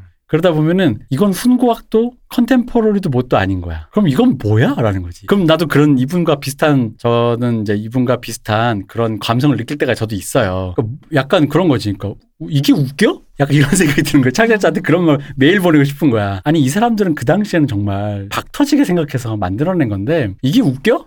음. 약간 이런 생각이 들고 그럼 뭐 이렇게 안 할 제대로 안 할 거면 뭔가 요즘 세대 감각을 비비든가 근데 그런 것도 아니야 그냥 옛날 걸 못 보던 걸 가져왔으니까 와 신선하지 정도의 그런 그런 게 이제 성의 없음으로 느껴지는 경우도 있거든요 장난쳐라는 음. 거죠 그리고 내가 이걸 왜 들어야 돼 그런 경우가 있다 보니까 이제 거기 좀 미묘하게 스- 스펙트럼이 좀 섞여 있는 것 같긴 한데 어쨌든 그런 성향이 있어서 이게 과연 결국은 컨텐츠 완성도의 문제인 것 같아요 그리고 이제 그 다음은 취향 문제 그렇죠. 음. 우린 건 못 참죠. 음, 아마도 그러다 보면. 이제 당사자에 가장 가까운 우리 한수성님은 어떻게 생각하십니까? 어, 근데 처음에는 잘 이해를 못하고 있다가, 네. 그 저는 어디서 공감이 많이 됐냐면, 거의 마지막 문단에 네. 어떤 표현들이 저한테 조금 와닿았냐면, 어, 나중에 우리 세대의 응답하라 시리즈가 만들어지면, 음. 또 다른 응답하라를 보고 있는 우리 모습만 재현될 것 같다. 음, 그 말이랑, 그리고, 어, 유재석 씨가 항상 자신의 세대를 추억하면서 할 수 있는 게 참 부럽더라. 음. 라는 게 이제 말씀해주신 취향과 훈고학 하시는 분들의 어떤 구림 외에 또 다른 삶의 영역인 것 같다는 생각이 들었어요. 그러니까 문화라는 게 제가 느끼기에는 굉장히 그걸 향유하고 있는 데서 즐거움을 느끼기도 하고 그걸 향유할 수 있는 문화가 풍부했을 때 그 세대의 어떤 경험치나 그런 것들이 되게 달라지잖아요. 그리고 그런 게 어쨌든 삶을 좀 살아가는데 되게 오락적이고 엔터테인하고 뭐 그런 요소가 되는데 사실 제가 봐도 뭐 저한테도 그렇고 트렌드다. 요새 이게 유행이다. 아, 이런 거 너무 좋다라는 그런 경험들을 TV든 어디서든 거의 못 하는 것 같아요. 그러니까 다 그냥 옛날 것들이 재현되어 나오고 TV를 안 보게 되는 이유 중에 하나도 늘 똑같은 것만 하고 계세요. 음. 늘 뭔가 반- 말씀하신 것처럼 훈고학 하시는 분들이 나와서 잊혀졌던 분들 모셔온다라는 미명하에 옛날 노래 부르고 막 무슨 교복 같은 거 어울리지도 않는 그런 거 입고 막 웃고 떠들고 있는데 여기서 말씀하신 분이랑 똑같은 생각이 들어요. 저게 웃겨? 음. 뭐 나중을 보면 나는 내 세대 때 뭘 즐겼지? 나도 내 부모 세대, 내 윗세대처럼 나의 과거를 돌아봤을 때, 아, 저거 참 너무 좋았지라고 말할 수 있을 만한 것들이 내 삶에 혹은 내 문화권 안에 아무것도 없는 것 같아요, 음. 지금. 저는 또 그런 것도 있어요. 이게 어떻게 보면 예정된 미래였던 것 같아. 음. 그러니까 약간 그 취향이 누적됐달까?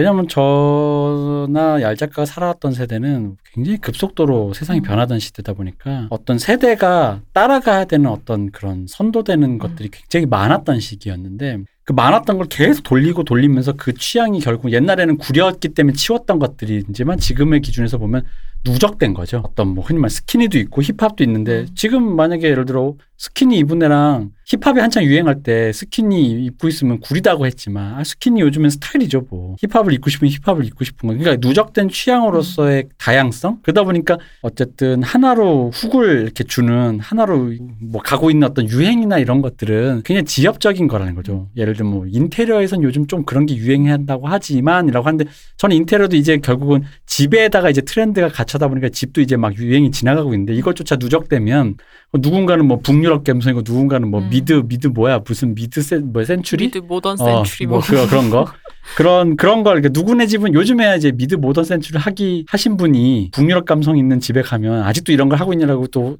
야단을 칠 수 있겠지만 이것 또한 누적되면 누구네 집과 누구네 집에 그걸 공, 공존할 수 있는 시대가 올 것 같고 그 시대에 여러분들이 아마 해당되는 것 같아요. 그러니까 조, 근데 다만 그 요거랑 별개로 유재석 씨 같은 그런 분들이 그러니까 흔히 말하는 기득권이 된 사람이 자기의 취향을 어떤 전면적으로 매스미디어에서 점유하면서 그것을 내보내는 건 조금 다른 문제 같긴 해. 왜냐면 그거는 좀 그거대로 뭐 비판이라기보다는 다른 것도 보고 싶다라고 나는 이의 제기할 수 충분히 이의 제기할 수 있다라고 봐요. 근데 또 말씀해 주신 것처럼 이미 뭔가 모든 문화적 요소들이 다 나왔고 그런 것들이 다양성이라는 이름 하에서 누가 뭘 즐겨도 이상하지 않은 사회에서 음. 유튜브 같은 어떤 개인이 필터에 갇힐 수 있는 환경이 만들어졌으니까 네. 아무도 주류의 방송을 보지 않고 그나마 방송을 보시는 분들에게 초점이 맞춰진 방송들이 계속 재생산되는 부분에 대해서는 말씀해 주신 것처럼 어쩔 수 없는 것 같고 이 부분에 대한 어떤 상실감 이런 음. 게 약간 우리 세대가 당면한 그런 음. 과제지 않나라는 생각 도 들어요. 이게 참 꼰대 같은 얘기지만 아까 음. 얘기했듯이 그거는 제가 충분히 공감합니다. 이게 시대에 있어서 아까 대표님이 말씀하신 것처럼 경제적 곡선에 따라 음. 음. 이런 문화 예술의 곡선도 일치하는 경우가 많다 보니까 좀 더 그 경험이 풍부한 세대도 음. 있고 그것이 조금 더 빈약한 세대도 있다라는 걸 인정하지만 또 한편으로 우리 세대를 생각해 봤을 때 우리도 지금 한수성님이 말씀하신 그 감성을 그때 당시에 음. 저희도 겪고 있었던 것 음. 같아요. 저희가 한국 영화가 방화였던 시절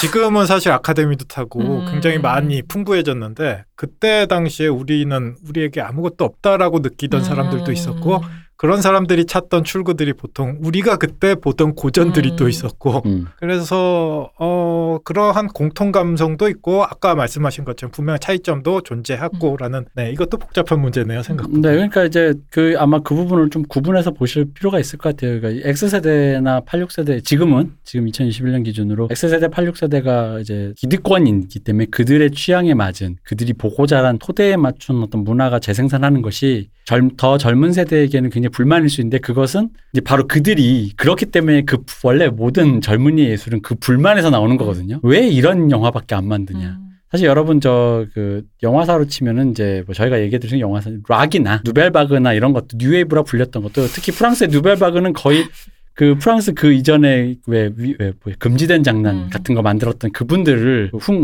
소장파 영화 감독들을 거의 말로 패면서 나왔거든요. 이 노인네들이 참 재미없는 영화 만든다. 나는 젊은이의 감 이런 거라서 어떻게 보면 이런 류 얘기는 이런 불만 이런 류 얘기는 어떻게 보면 공통된 것이기도 하고 이것이 또 어떤 새로운 것을 만들기 위한 어떤 소재로 그 안에 어떤 동력으로 사용되는 것이기 때문에 뭐 어떻게 보면 이제 계속 영원히 재생산되는 것인 것 같고 또 든 생각이 이제 얄 작가님이 말씀해 주셨던 그때 당시에 어떤 어려움들 또 그때 당시의 어려움이 지금 다시 보니까 홍콩 영화의 붐이라던가 그런 음. 것들을 즐긴 어떤 걸로 재해석 된 거잖아요. 그러니까 그 말씀 듣고 보니까 이 세대가 지나고 나면 이 세대에 대한 재해석도 어떻게 이루어질지 모르는 일이겠구나라는 생각도 드는 것 같아요. 네, 그렇죠. 지금은 오히려 음. 익숙해서 가시권 안에 안 들어 있을 수도 음. 있다라는 생각도 좀 들어요. 저희도 음. 지나고 나서 알았고 음. 어 이런 것을 다시 복고로 음. 되살리네라는 약간 기이함도 있고 그렇죠. 왜냐면 사실 저는 약간 그런 게 있어요. 전 사실 제 동, 동세대, 예를 들어 90년대 한국 가요 중에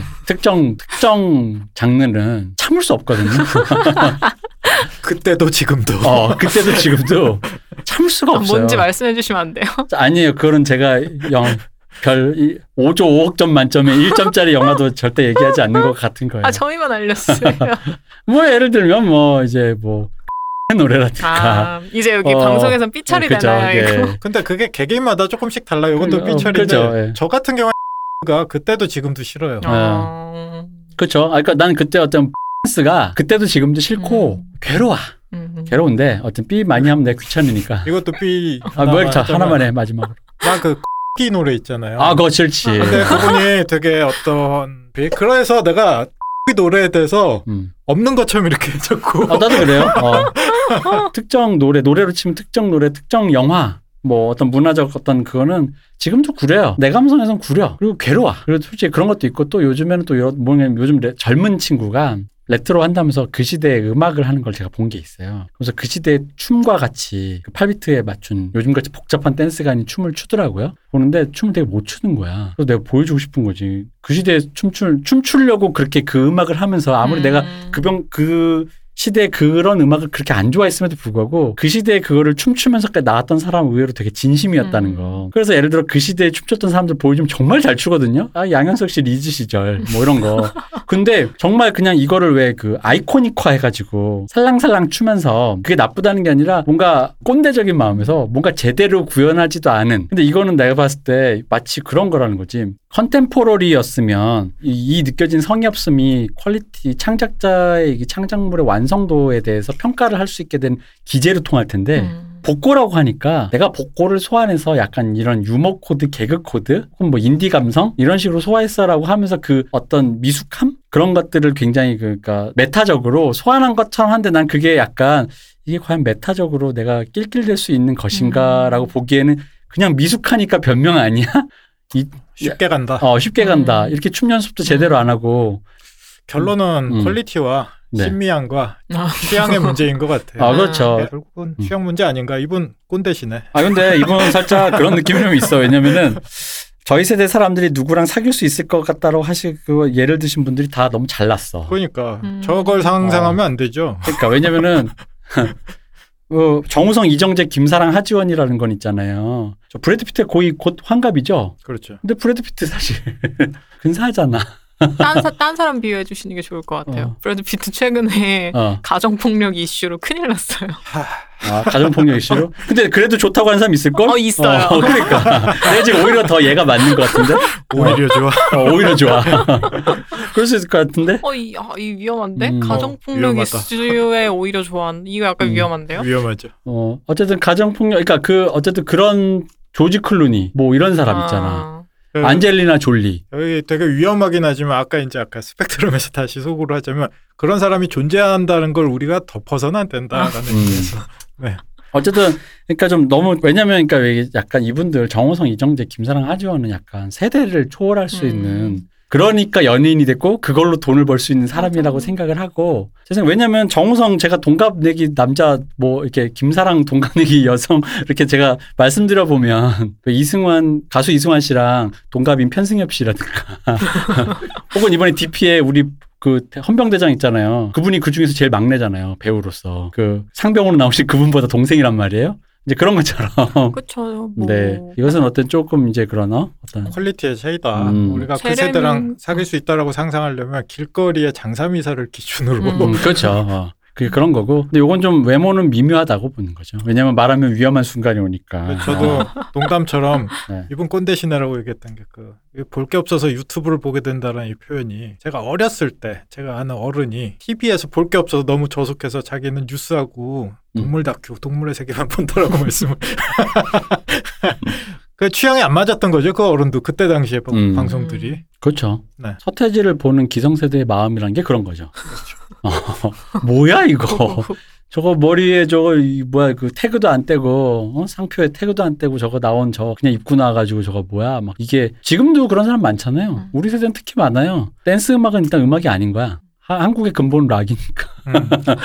댄스 음악 댄스 음악 음악이 아니잖아. 춤추면서 노래 부르는 애들 있잖아. 이거 완전 그냥 근본도 아닌 무근본의 어떤 그런 그렇죠. 뭔가 동네에서 저기 뭐 이렇게 양아치들 주워다가 이렇게 대충 그냥 노래도 못 불러도 어떻게 그냥 대충 이렇게 그냥 옷 입혀가지고 이렇게 요런 감성 있잖아요. 음. 근데 나 아타 씨는 진지하게 악기 연습을 해왔지. 포포 밑에서 연습해왔지. 그런 내가 어떻게 저렇게 아무것도 하지 않고 얼굴만 믿고 나대는 저런 댄스 가수 금붕어들과 겸상을 해야 한다니. 난 득음했는데 어, 난 득음했는데. 음, 그 아까 제가 농담처럼 꼰대라고 말씀드렸는데 제가 보기에 이 사연을 주신 분은 음. 조금 더 민감한 심미안을 가지고 있다 음. 정도로 음. 좀 네.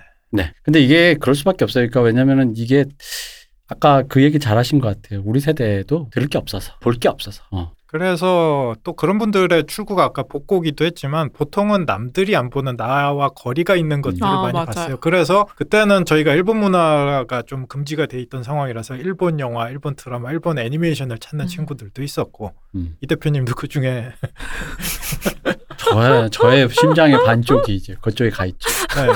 음. 그것을 뭐 북유럽에서 찾는 그때 당시 북유럽은 지금 북유럽하고도 좀 다른 음. 음. 느낌이었죠. 특히 영화과에서 북유럽은 네. 영, 음. 영화과 가면 대부분 한 98%가 다 그런 애들 아닌가요? 그렇죠. 그래서 당시를 차지하는 주류 문화하고 어떻게든 거리를 음. 두려는 사람들이 심의안을 조금 민감하게 가지신 사람들 중엔 훨씬 더 많았고 그때도 그랬고 지금도 그럴 음. 것이다. 그래서 예대 예대 다니는 친구들이 대학 동기 내지는 같은 예고였으면 고등학교까지는 만나는데 그게 아니고 일반고를 다니 던 사람들은 아, 고등학교 동창 잘 안. 만나요. 바로 그런 지금 이분과 같은 음. 상황. 필터 버블에 있다가 일반 고등학교, 그러니까 일반 음. 친구를 만나러 가면 왜냐면 자기들끼리 취향이 맞는 애들끼리 모였어. 혹은 취향이 다르더라도 음. 그게 뭐냐를 막 감론을 박하는 아. 친구들끼리 모였다가 특히 예대 애들은 그게 음. 민감하니까 너뭐 들어? 뭐 봐? 요즘에 뭘 봐? 뭐 이런 거 하다가 그냥 일반 그냥 멜론 백 이런 거 듣는 일반 친구를 만났을 때 느끼는 그 갭 때문에 할 말이 없죠. 어, 할 말이 없어지면서 뭐 읽어, 뭐 봐, 뭐 들어라는 거에서 근데 주로 또 이제 그뭐뭐 봐, 뭐 들어가 그분에겐 그냥 여가 시간을 아. 즐기는 것들이라면 우리는 그게 일단 잡을 전제로 하고 우리가 앞으로의 잡이다, 잡이 될 거다라는 걸 전제하고 훈련받는 와중이다 보니까 나가서 이제 뭘 들어, 뭐 봐, 뭐 좋아해라는 말이 일반 친구들을 만났을 때 굉장히 갭이 들- 다른 거죠. 멜론 100 차트에 올라와 있는 이제 아, 방금 이분이 말한 여름 안에서 같은 게 싹쓸이 노래가 있는 거고 어떤 분은 뭐뭐 어디 음대 다니는데 재즈 듣는데 근데 그런데 또 내가 하- 뭐라 얘기하면 또 막 꼰대라 그러고 아는 척한다 그러고 아 그건 그냥 그 매니아나 우리 이런 말 제일 많이 돼 매니아나 듣는 거지 음. 그런 거는 음. 내가 매니 근데 우리끼리 또 얘기하면 내가 또 딱히 매니아 아닌 것 같아 음. 왜냐면 내 옆에 진짜 매니아 있거든 맞아요. 막 연도표 줄줄 외우는 애가. 내가 매니아인가? 내가?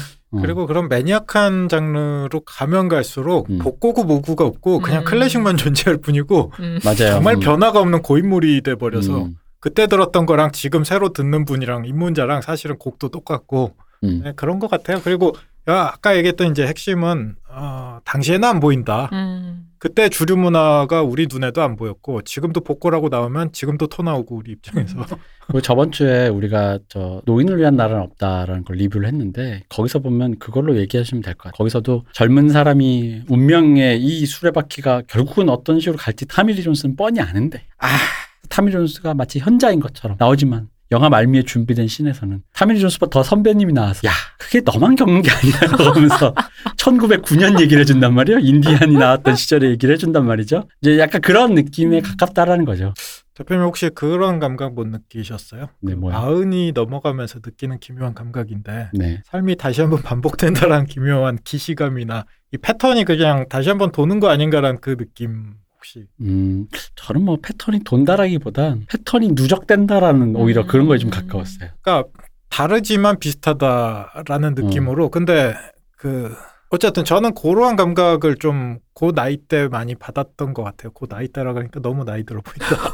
왜냐면은 제가 이제 뭐 지금은 안 하고 있습니다만 언제든지 친구들과 만나는 친구들이 있으면 이제 밴드를 해, 다시 또 해, 언제 죽을 때까지 해볼 거야 뭐 이런 마음을 늘 갖고 있는 이 얘기 사람으로서 되게 오래 전부터 네. 들어왔던 것 같은데. 옛날에는 근데 어떤 특정한 음악을 하려고 하면 그 카드를 꺼낼 때, 그 장르의 카드를 꺼낼 때 구리다 안 구리다라는 판단이 쓰는 경우가 많았어요. 지금 유행이 아니다 이거지. 근데 요즘은 확실히 그 누적된 취향이란 면에서 내가 이 다양한 카드가 동시대성이라는 걸 다 같이 갖고 있다라는 동 같은 테이블에 올라와 있다라는 느낌이 드는 거예요. 그래서 옛날에는 아 이런 밴드를 하자고 하니 애들이 구려서 안 할 것 같아라든가 왠지 호응해 준 사람 없을 것 같아라는 느낌이 들고 나조차도 왠지 나는 좋아하지만 꺼내기 좀 멋쩍은 거야. 요즘 이게 유행이 아니라지. 근데 요즘은 그냥 그냥 꺼내도 될 것 같아요. 음. 그런 생각이 있고 그런데 중요한 건 꺼내더라도 잘해야 된다. 음. 그리고 잘하는 거는 보다 더 중요한 건 멋져야 한다. 이게 항상 예술과 특히 이런 문화적인 코드 게 제가 최근에 어쨌든 그런 잘하고 잘해요. 그 옛날 거야. 뭐 하는 어떤 밴드를 봤는데 참을 수가 없는 거야. 음. 그러다 보니까 내가 막 나에 대해서 소- 성찰을 했어요. 고민한 거예요. 잘해 분명히 너무 잘해. 그리고 제대로 뭔가 그 옛날 거 이거 이미 뭐 이런 건 취향이지라고 그냥 상대적 상대성을 인정할 수도 있는데 왜 내가 이렇게 그렇지? 근데 내가 그냥 내가 그래서 그 박근홍님한테 상담도 하고 그랬는데 그냥 박근홍님이 이렇게 애둘러 말씀하시지만 그분의 요지는 그냥 내가 그걸 싫어한다. 그걸 구리게 느끼는 그 감각이 있다. 우리가 그런 겁니다. 내가 뭐 절대적으로 뛰어나서 미감이 구리다 이런 평가할 건 아닌 것 같고 그냥 내가 안 맞는 거죠. 근데 분명한 건 그거를 좋아하시는 분들이 또 있단 말이에요. 그 얘기는 뭐냐면 그러니까 그만큼 누적된 취향이라는 게 존재한다라는 그런 의미로 발, 어떻게 뭐 말해 보면 될 것 같아요. 또 한편으로 공감 가는 게 아까 이제 문화적 풀의 깊이는 시대마다 분명히 차이가 있기 때문에 볼 게 없는 것도 맞다. 보고 들을 게 음. 상대적으로 적어진 것 같기도 하다. 음. 아까 복고로 계속 회고되는 그때 당시의 풍부함과 음. 변화치보다는 지금보다 많이 준 것도 맞는 것 같다라는 것도 공감이 음. 가고요. 그래서 이제 로- 복고라는 말이 좀 웃긴 게 복고가 재밌는 게 이런 거예요. 그 당시 첨단 유행했던 대표적인 것을 나중에 다시 재소환한다라는 거잖아요. 여기서 제일 중요한 거는 재소환하는 순간 그 복고가 만들어진 맥락은 거의 대부분 거세가 돼요. 그리고 그냥 그 결과물만 취한단 말이에요. 그래서 그 결과물을 다시 재현하면서 자기의 지금 현재의 감성을 넣- 녹인다라는 거죠. 그게 복고인 거거든요. 예를 들면 재밌는 게 이런 얘기, 최근에 이런 얘기를 누구랑 나눠본 적 있어요. 어, 젊은 친구들 에릭 클랩튼을 좋아한대요. 근데 에릭 클랩튼이 굉장히 긴 시간 동안 음악 활동을 하다 보니까 에릭 클랩튼의 음악적 스펙트럼이 좀 생각보다 넓어요. 사운드적인 making도 음, 넓은데 근데 어떤 기타 치는 친구였는데 그 에릭 클랩튼이 그 친구는 그냥 무조건 빈티지한 bluesy한 것을 하시는 굉장히 고전의 그 소장파 뮤지션으로 생각을 하시더라고요. 그래가지고 아니 그러면서 어느 걸 좋아하냐 그때 또 되게 대답이 Wonderful Tonight을 일단 제일 먼저 처음 듣고 입문했대. 그래서 Wonderful Tonight 때 그 소리는 당신이 지금 듣고 있는 그 요즘에 에릭 크랩튼 소리와는 좀 다른 막 엄청난 테크놀로지가 음. 쌓여 있는 80년대 막 테크놀로지가 엄청 쌓여가던 시절에 그 시절의 소리거든요. 그래서 소리가 좀 달라요. 근데 이제 그들이 느낀 다 이게 지금 2020년, 2015년 뭐 그때 나왔던 에릭 크랩튼의 앨범이나 80년대 앨범이나 다 똑같은 거야. 다 복고 다 옛날 건 거지. 음. 이 사람의 4, 50년의 음악 생활이 다 하나로 퉁쳐서 vintage한 무엇으로 생각하시 그거 아니 그- 그러다 보니까 이분이 Wonderful Tonight을 얘기하면서도 맥락이 거세된 채 옛것 음. 근데 Wonderful Tonight이 나오던 시 기에 그 뭐지 앤디 에릭 크랩튼의 장비를 보면 그 이전과 그 이후와 좀 이질감이 있어요. 굉장히 현대적이거든요. 그러다 보니까 근데 그럼 그 현대적인 걸 왜 추구했느냐? 사실 80년대 음악은 좀 더 음악보다는 약간 그 테크놀로지 발전에 좀 더 몰두했던 게좀 음. 그런 면이 좀 있었거든요. 근데 이제 그런 맥락들은 이제 다 그 시대가 어떤 시대인지는 좀 사라지고 그 결과물. 근데 요즘은 사실 그 정도는 충분히 그냥 기술이 좋아지다가 다른 걸로도 충분히 재현이 가능하다 보니까 그 이제 어떤 그런 거에 이제 다가가진 않는다는 거죠. 근데 그러다 보면 이제 그럼에도 불구하고 잘하는 사람이 있고 그러다 보면서 누락된 그것들 때문에 뭔가 마뜩치 않은 음. 어떤 유실되는 미감이라든가 유실되는 어떤 완성된 완성도 음. 이런 것들이 있는데 거기서 이제 결국은 지금의 아티스트가 실패를 실 그러니까 성공과 실패가 거기서 당락이 결정되는 것 같아요. 지금 말씀하셨던 것처럼 그래서 복고의 음. 목적이 사실은 기획자의 입장에서는 아까 처음에 말씀드린 것처럼 어, 그 시대를 살았던 사람이 타겟팅이 아니라 그렇죠. 새로운 사람들에게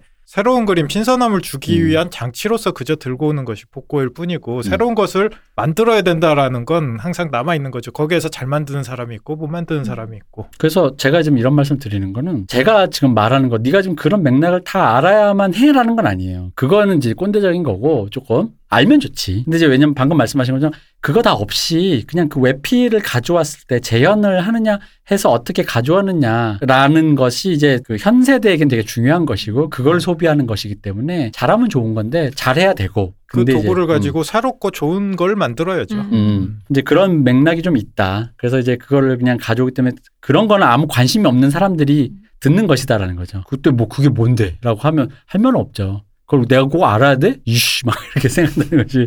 그래서 사연자분께서는 이게 취향이 안 맞으셨거나 두 번째로 아까 얘기했듯이 그런 종류의 나이브함이 캐치가 되셨거나 음. 무의식적으로라도 음. 네. 뭐 그런 것 같습니다. 어쨌든 생각보다 미감이나 이런 게 좀 예민하신 분이 어떤, 근데 어떻게 보면 이거는 이분이 좀 솔직하신 거라고 난 생각해요. 왜냐면 음. 사실 우리도 이거 느끼잖아요. 이거 말하면 왠지 내가 너무 잘난 체 하는 것 같고 음. 결국 이 얘기를 요약해서 남들이 꼬아들으면 그거거든요. 저희는 다 경험해봤습니다.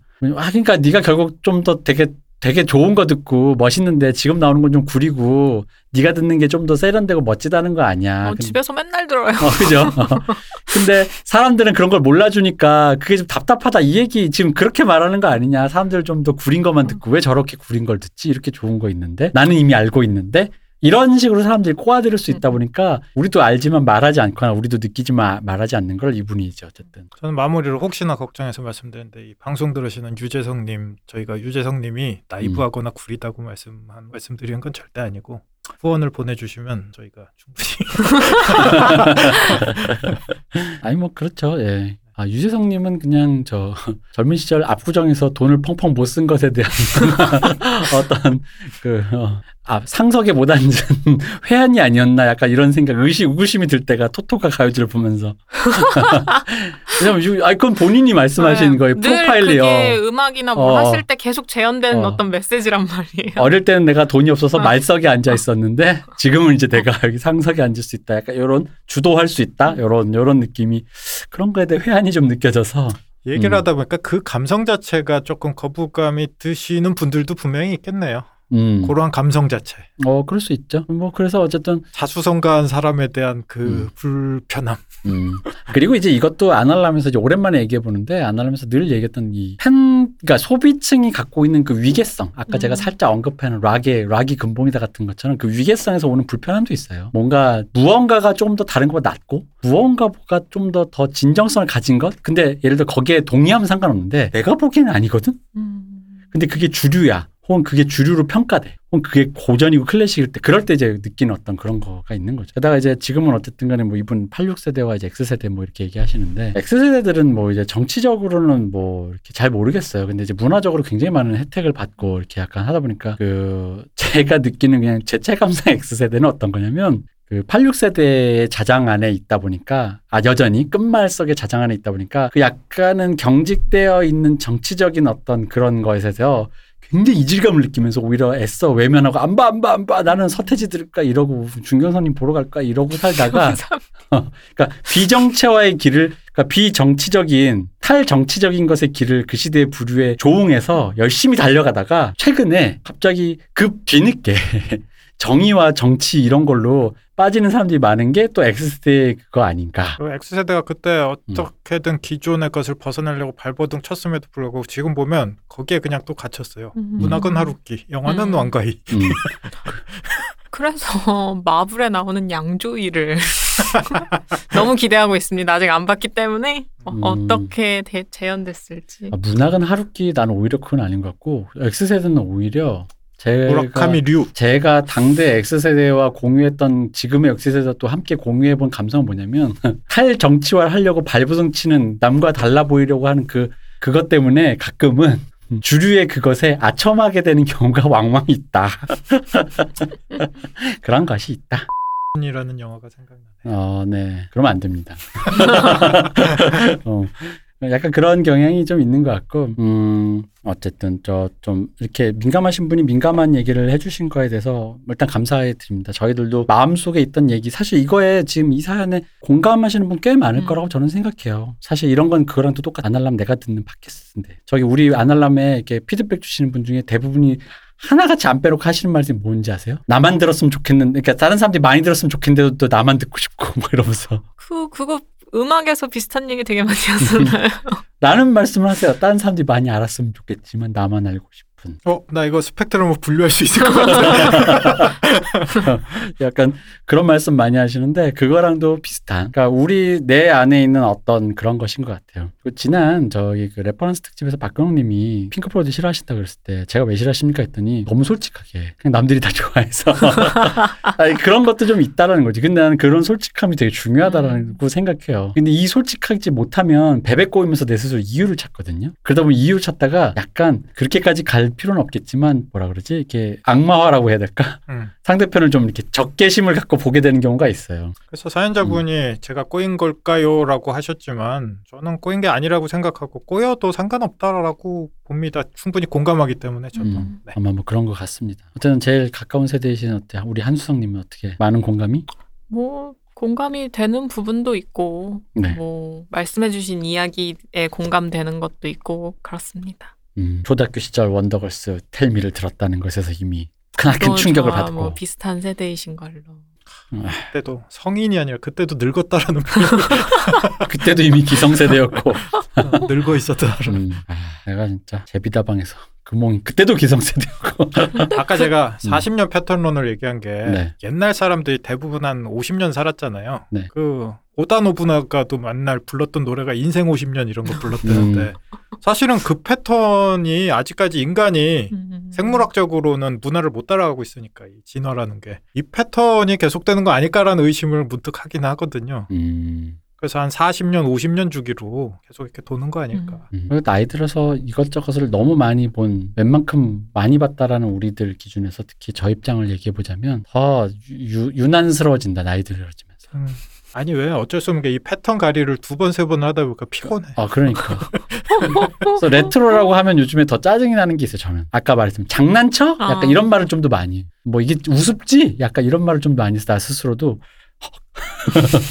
근데 아까도 말씀드렸듯이 우리는 retro의 targeting은 아니라는 거, 주요 음. targeting은 아니라는 거. 그렇습니다. 그때를 살았던 사람은 편안할 수는 있어요. 들으면서 아 좋다는데 그 사람들이 지갑을 잘 열지는 않아서 새로워야지 사람들 음. 지갑을 열기 때문에 그- 그것조차 철저한 배제 논리가 있네요. 너 들으라고 만든 거 아니야. 그렇죠. 그게 targeting이죠. 아, 근데 저는 요새 레트로 열풍은 만드는 사람들도 음. 소비 주체를 헷갈려 한다는 느낌을 받기도 해요. 어, 되게 정확한 지적이신 음. 것 같아요. 그거 헛갈리는 데서 아까 얘기했듯이 quality 문제나 네. 여러 가지 문제들도 발생하는 것 같아요. 음, 그렇죠. 왜냐면은 소비 주체가 내가 좋아했기, 그러니까 유재석 씨 같은 경우는 이제 내가 좋아했기 때문에 그걸 그냥 내가 내 취향을 전시한다. 근데 어쩌다 보니 내가 좀 기득권의 그 메이저에 포미, 포위되어 있다 보니까 그 사람이 말하는 것 자체가 어쨌든 이런 분들에게는 권력처럼 느껴질 수 있는 거죠. 아, 이것이 그것을 점령했어. 이렇게 느껴지는 거고 상대적으로 보면 음. 그런 거고 그냥 창, 창작자 입장에서는 또 이제 그거를 소환했을 때 그러니까 유재석 씨와는 좀 다른 그러니까 이게 섞여 있다는 거죠 유재석 씨가 어쩌다 보니 그 창작의 범위에 같이 이렇게 껴 있다 보니까 유재석 씨가 소환하는 게 곧 이꼴 창작이 되어서 싹쓸이라든가 뭐 토토가라든가 이런 게 돼버리다 보니까 이제 지금 이런 패턴이 생긴 건데 그러다 보니까 이제 그게 말씀하신 헷갈리는 것 음. 음. 근데 엄밀히 말해서 유재석 씨 개인으로만 보면 그냥 내가 좋아하는 걸 내가 내 음. 세대 거를 내가 전시하겠다는데 에 가까운 거거든요. 문화적 상대성으로 이해해 줄 수도 있는 부분인 건데. 근데 기획이나 이 생산하시는 분들 진짜 조심은 하셔야 되는 게 그래, 쉽게 얘기하자면 요새 뉴트로라고 음. 얘기한 다방 분위기가 네. 진짜 다방하고는 사실 엄청나게 천지 차이거든요. 음. 이건 확인하실 수 있어요. 왜냐하면 지방 가면 그 옛날 음. 다방이 아직 남아 있으니까 가보면 뉴트로라고 꾸며놓은 다방과 이것은 음. 아예 다른 무엇이거든요. 그러니까 헛갈리지 않는 게 분명히 필요 하죠. 아까 얘기했듯이 그대로 들고 오는 건 나이브하다. 음. 다방을 지금 열면 안 된다. 그러니까 홍대 한복판에 네. 뉴트로라고 해서 티켓 다방을 여는 어, 어떤 포주의 마음 저기 유재석 씨 얘기는 아닙니다. 그러면 안 된다.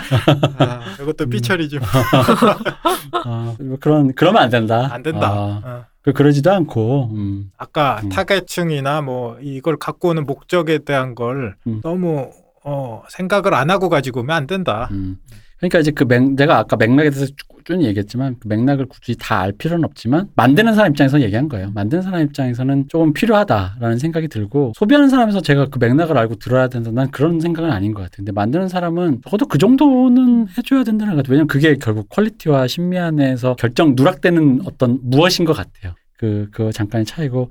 왜냐면 지금 뭐, 브루노 마스랑 앤더스 팍이 지금 하고 있는 그 프로젝트도 결국은 복고 그 자체잖아요. 어, 정말 그 노래 뭐, 거의 30년, 사, 아, 거의 50년 만에 막 이렇게 소환되어서 오는 그런 음악인 거고. 그러다 보니까 뭐, 그렇습니다. 그때 당시에도 그 장르 음악 중에 구린 거 많았고 그건 지금 들어도 구리고 어, 그쵸. 제가 최근에 이런 일이 있었어요. new jack swing 관련 어떤 reference를 좀 체크할 일이 있었어요. 그래서 어떤 이런 부분들을 체크하자 해서 new jack swing을 쭉 듣고 있었는데, new jack swing이야말로 정말, 정말 그 인류의 문화가 완전히 정점을 한번 찍었을 때였더라고요. 왜냐면, 특히 디지털 막 이런 기계 이런 게 이제 도입이 되기 시작하면서 이거의 최고봉이 있잖아요. 과 약간 그냥 사이가 중간이 좀 거의 없는 간극이 좀 멀어요. 무슨 얘기냐면 reference를 뽑았더니 최고봉에 누가 있냐면 마이클 잭슨이 있는 거야. 음. 마이클 잭슨, 프린스, 퀸시 존스가 있는 거고요. 중간에 이제 지금은 지금 세대는 잘 모를 거 그 당시 잊혀졌던 사람들이 있는 거예요. 이 사이가 근데 음악으로 들어도 좀 느껴져요. 되게 조잡함과 엄청난 well-made의 그 간극인데 이걸 하나의 장르로 묶기에는 너무 뭔가 그 거대한 뭔가 있는 거예요. 그냥 이제 지금이야 그냥 아 90년대 대충 붐찌기 밤찌기 하면서 이렇게 했던 음, 흑인의 질감이 들어가 있는 음악이라고는 얘기는 하지만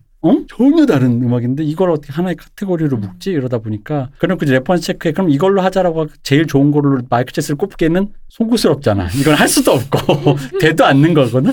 그 애매한 걸 찝으려다 보니까 애매한 거를 찝으려니까 갑자기 되게 이게 중간이 잘 없어서요. 좀, 점점 조잡하게 뭔가 막 넘어가더라고요. 그래가지고 창작자들은 하여간 그렇습니다. 그래서 창작자와 소비자 근데 이제 이분처럼 민감하신 분들은 약간은 준 창작자의 마음이 좀 들어가 있거든요. 음, 캐치를 하시는 것 같아요. 네. 그 부분을. 그러니까 이제 이런 분들이 이제 이 어떤 이런 거에 굉장히 피곤함과 괴로움을 느끼시는 거죠. 어쨌든 뭐 두서없이 얘기해봤습니다. 창작자와 그 감상자 그리고 newtro와 retro 뭐가 이렇게 돌고 있는 요 상황의 분위기에 대해서 앞으로는 앞으로도 계속 이렇게 돌겠죠. 뭐 벌써 이제 2000년대 초까지 왔단 말이에요. 음? 사실 그 롤리폴리가 그 뭐야 적극적으로 써니 같은 류의 감성을 가져온 거였잖아요. 근데 롤리폴리도 지금 보면 롤리폴리 그 자체만 갖고 와도 복고란 말이지. 음. 복고의 복고의 복고란 말이지. 약간 그럴 것 같아요.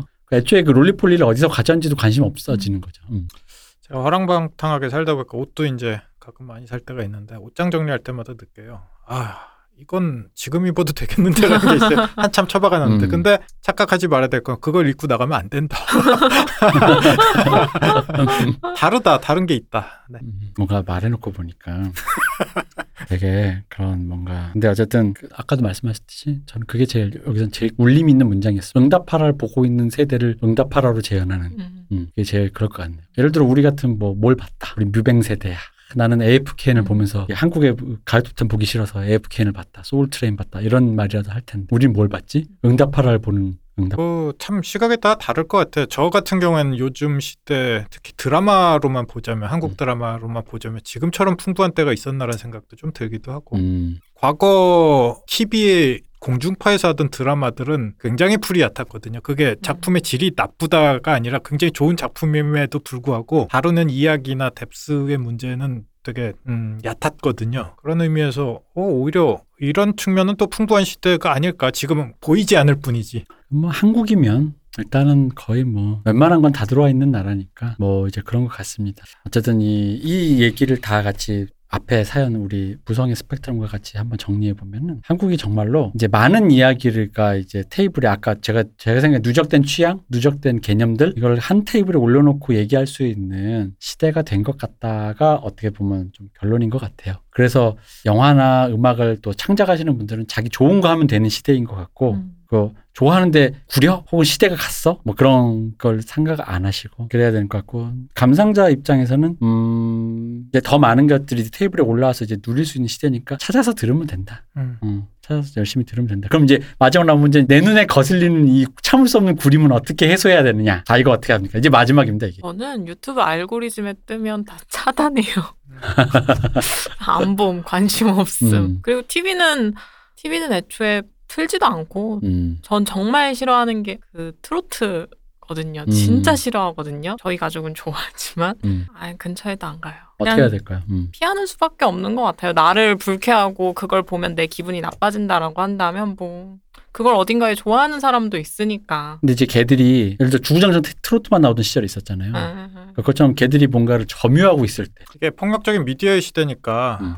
피할 만큼 피해도 충분히 피하지 음. 못하는 경우가 많이 생기니까 그럴 때는 꾹꾹 이렇게 한을 담아 두셨다가 음. 아날람에 어, 사연을 보내시면 될 것 같습니다. 음, 사연을 보내면 저희가, 저희가, 같이 욕을 해드리면 음. 아 이렇게 하면 되겠다. 욕을 써세요. 그럼 저희도 사연이라고 핑계 대고 욕을 읽을 수 있고 이분도 자신의 정체는 숨긴 채 우리가 우리의 입을 통해서 욕을 음. 느낄 수 있지 않을까? 음. 저희 싫어하는 거 거. 엄청 많거든요. 저- 아유 싫어하는 거 얘기하자면 정말 저도 아 그러네. 우리 싫어하는 거 배틀하면 진짜 네. 저희가 90년대 한국 가요 전반을 굉장히 증오하는 부분인데 이건 그 군대에서 청소할 때마다 고참이 틀었기 때문이거든요. 어 그렇죠. 그 싫어하는 거 얘기하면 제 생각에 저는 레닌이 말한 것처럼 전 인류의 몇 분의 몇을 죽일 수 있어요. 음.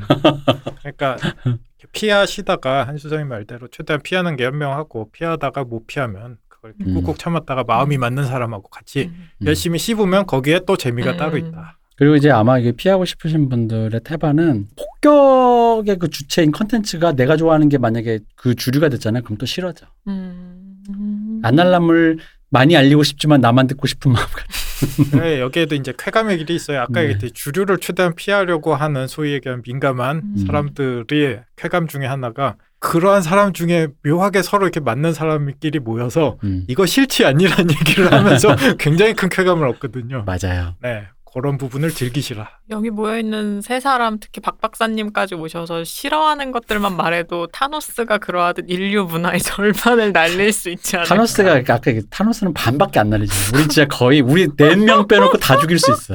내가 즐겁게 욕을 하면서 음. 그날 아예 컨셉을 피할 수 없으면 즐겨라. 음, 나도 다 밉지 나도. 나야말로 진짜 미움의 결정체인데. 그러면서 삐뚤어지신 거 아닌 것 같아요. 제가 보기엔. 음. 자연스럽다. 그리고 그리고 어떻게? 어 맞아 사실. 아 그리고 진짜 구린 건 못 참아. 근데 마치 구리다가 내가 우위에 있는 것처럼 들리긴 하는데 솔직히 저는 개인적으로 맞는 것 같아. 내가 우위에 있는 것 같아.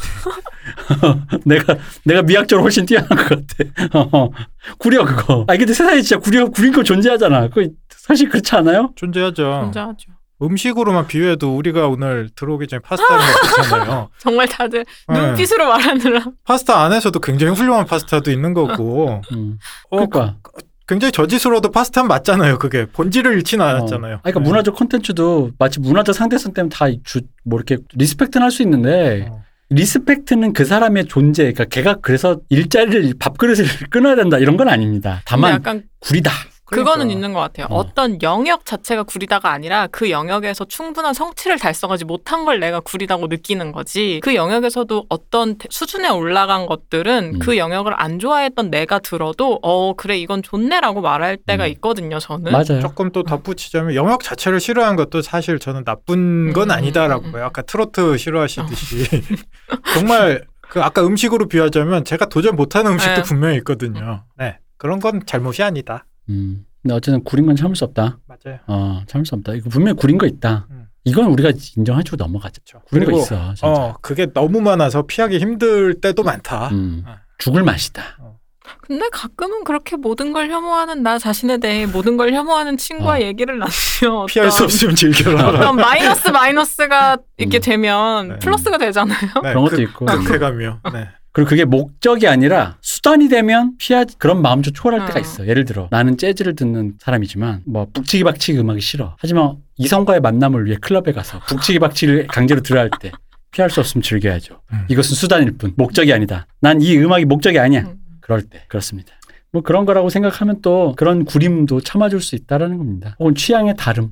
음. 이 말을 사실 꼭 하고 싶었어요. 구림이 있다. 있다. 어, 아, 왜냐면은 이게 진짜 요즘엔 이런 말 하면 쉽지가 않단 말이야. 구린 게 아니라 너님과 취향이 다를 뿐 개취는 존중 이런 말이 있단 말이죠. 근데 이제 그 사람이 밥그릇을 끊으려는 건 아니니까 개취는 존중하는데 그 어떤 의미로든 구림이란 건 존재한다라는 거죠. 음. 어, 우리가 오늘 파스타를 먹었지만 그 자리에서 대놓고 큰 목소리로 아유 맛없어 이러지는 아, 않았잖아요. 그럼요. 얼마나 음. 조심했는데요. 그 정도의 예의는 지키되 구린 건 구린 거다. 음. 맛없는 음식이 있다. 있다. 그리고 어. 피할 수 없으니까 먹는 거지. 음. 예. 그렇더라. 네, 그렇습니다. 그래서 오늘 이렇게 파스타 얘기를 참고 참다가 우리가 여기서 나누니까 또 쾌감이 좀 있잖아요. 아, 그 느꼈어? 자리에서는 아무 말도 안 했지만 다 아, 같은 느꼈구나. 생각을 네. 했구나. 네. 음, 망원동에 모모집, 네. 네. 밥줄을 끊으면 안 되죠. 마마집, 네, 네. 그렇습니다. 네. 구린 구린 파스타를 제공했다. 음, 근데 사실 그 가격에 대부분 그런 맞아요. 맛이다라는 것도 우리가 음. 인정하고. 음, 네, 그렇습니다. 이 가격엔 뭐라는 말이 나오는 죄송합니다. 제가 더 맛있는 걸 쏴드릴게요. 아니 그런 면에서 대부분 내가 요 정도 가격으로 먹을 수 있는 파스타가 대부분 이렇다라는 거에 염증을 느끼는 것이 지금 사연자 분의 감- 느낌일 것 같아요. 음, 공감합니다. 알겠습니다. 어쨌든 그런 그런 아타시 많이 사랑해 주십시오. 그게 제일 중요합니다. 아니 저도 고민 많이 했어요. 네, 어릴 때. 왜냐면 진짜로 넌 너무 유난해라는 소리를 가끔 들을 때 있, 있으시잖아요. 다, 다. 아유 맨날 듣죠. 뭐. 넌 유난해. 너는 좀 뭐 그런 거야. 너 취향 그거 그런 거 너 너같이 뭐 혹은 이런 말도 그건 너같이 뭔가 많이 배운 사람들 꼭 이럴 때 그런 얘기 많이 배운 사람이 뭐 너같이 전문적인 사람들이나 뭐 이렇게 하면서 그냥 마치 나를 되게 엘리트 뭘로 만들면서 이렇게 이렇게 오히려 그걸 깎아내리기 위해서 나를 이제 딱 이렇게 하기 위해서 그런 얘기 듣다 보면 스스로 이제 반성하게 되잖아요. 내가 과연 잘난 척을 하는 건가? 잘난 척하기 위해서 이런 거 듣나? 근데 어느 순간 그것도 일부 있다라는 것도 인정하게 돼. 음. 결국 이 모든 거 취향을 하나로 표현하자면 거의 패션이란 말이에요. 그 패션이란 건 결국 차이에서 오는 어떤 약간 자기 취향의 우월함을 전시하는 부분도 있다라는 거지. 그런 속성이 있다라는 건 충분히 인지를 하고 우리가 이제 가자. 어. 여기에 뭘 씨 뭐 이렇게 다양성 존중 난 그런 건 솔직히 어, 솔직히 난 아니라고 생각해. 저는 옛날에 저기 강다니엘 씨가 혼자 나오는 엠넷에서인가 어디서 나오는 무슨 그런 프로가 있었어요. 거기서 포틀랜드 갔는데 양우리에서 자연주의 양우리야. 진짜 막 풀, 이게 막 뭐야 볏짚 이렇게 있고 양인 그 옆에서 같이 요가를 하는 거야. 그 장면을 아 오늘 양 걸리네 자꾸. 거기서 이제 완전 진짜 뭔가 어떤 초월적인 걸 느꼈거든요. 안드로메다라거든요. 어, 초월적인 그런 거다. 아 이거 얘기 자꾸 음. 길어지는데 그래 이 얘기도 내가 짚고 넘어가. 유트로라고 해서 요새 네. 진짜 쓰레기 같은 카페들이 꽤 있어요. 아 그냥 이렇게 인테리어도 마감도 안. 해놓고 어. 그냥 예, 그러지 말자. 청소도 좀 하고 음. 그거 아니다. 음. 우리 때도 그렇게 안 살았다. 음. 뭐 세면 세면대 깨진 네네. 채로 그냥 내버려 두면서 이게 네. 멋이다 하는 뭐 음. 그런 것. 우리 때도 그러지 않았다. 음. 그거 뉴트로 아니다. 레트로도 아니고. 그래요? 우리 때 그렇게 사는 것 같아 갑자기.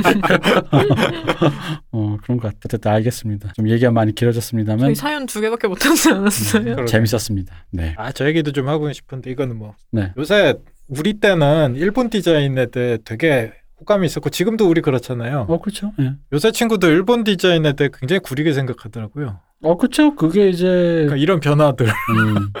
근데 전 요즘에 그 저도 그렇게 생각했다가 들여다보면서 느낀 건 뭐가 있냐면 확실히 뭐 일본이든 미국이든 어쨌든 누적된 취향이 있는 누적된 게 있는 국가의 그 문화권에 문화라는 건 저력이 있다. 음. 아, 요즘 프랑스 영화 누가 봅니까? 그럼에도 불구하고 있다. 확실히 그 문화권의 영향. 약간 그런 걸 느낍니다. 음. 음. 그러니까 요즘에 중국 영화 잘 안 보지만 장애모와 첸카이거로 대표되는 그런 거장을 건드렸던 그 나라는 그런 부분에서 일어설 것이다. 음. 뭐 이제 이런 예견이 가능하다 이런 거죠. 밑도 끝도 없는 저기 어디 제3세계에서 어디 영화 거장이 나올 확률보다 좀 더 확률적으로 높다. 뭐 이제 그런 얘기인 거죠. 그리고 거기엔 우리가 우회로 무시할 게 아니라 아까 얘기했듯이 뇌트로 이런 뉴트로 붐에 이어서 우리가 걷어낼 게 많다. 취향적으로나 혹은 창작자 입장에서 음. 그런 누적된 의미에서 뭐 그렇게 얘기, 하면 될 것 같습니다. 어쨌든 어, 얘기하기로 졌습니다. 자 오늘 사실 이거 되게 가벼운 얘기인 줄 알았는데 하다 보니 길어졌네요.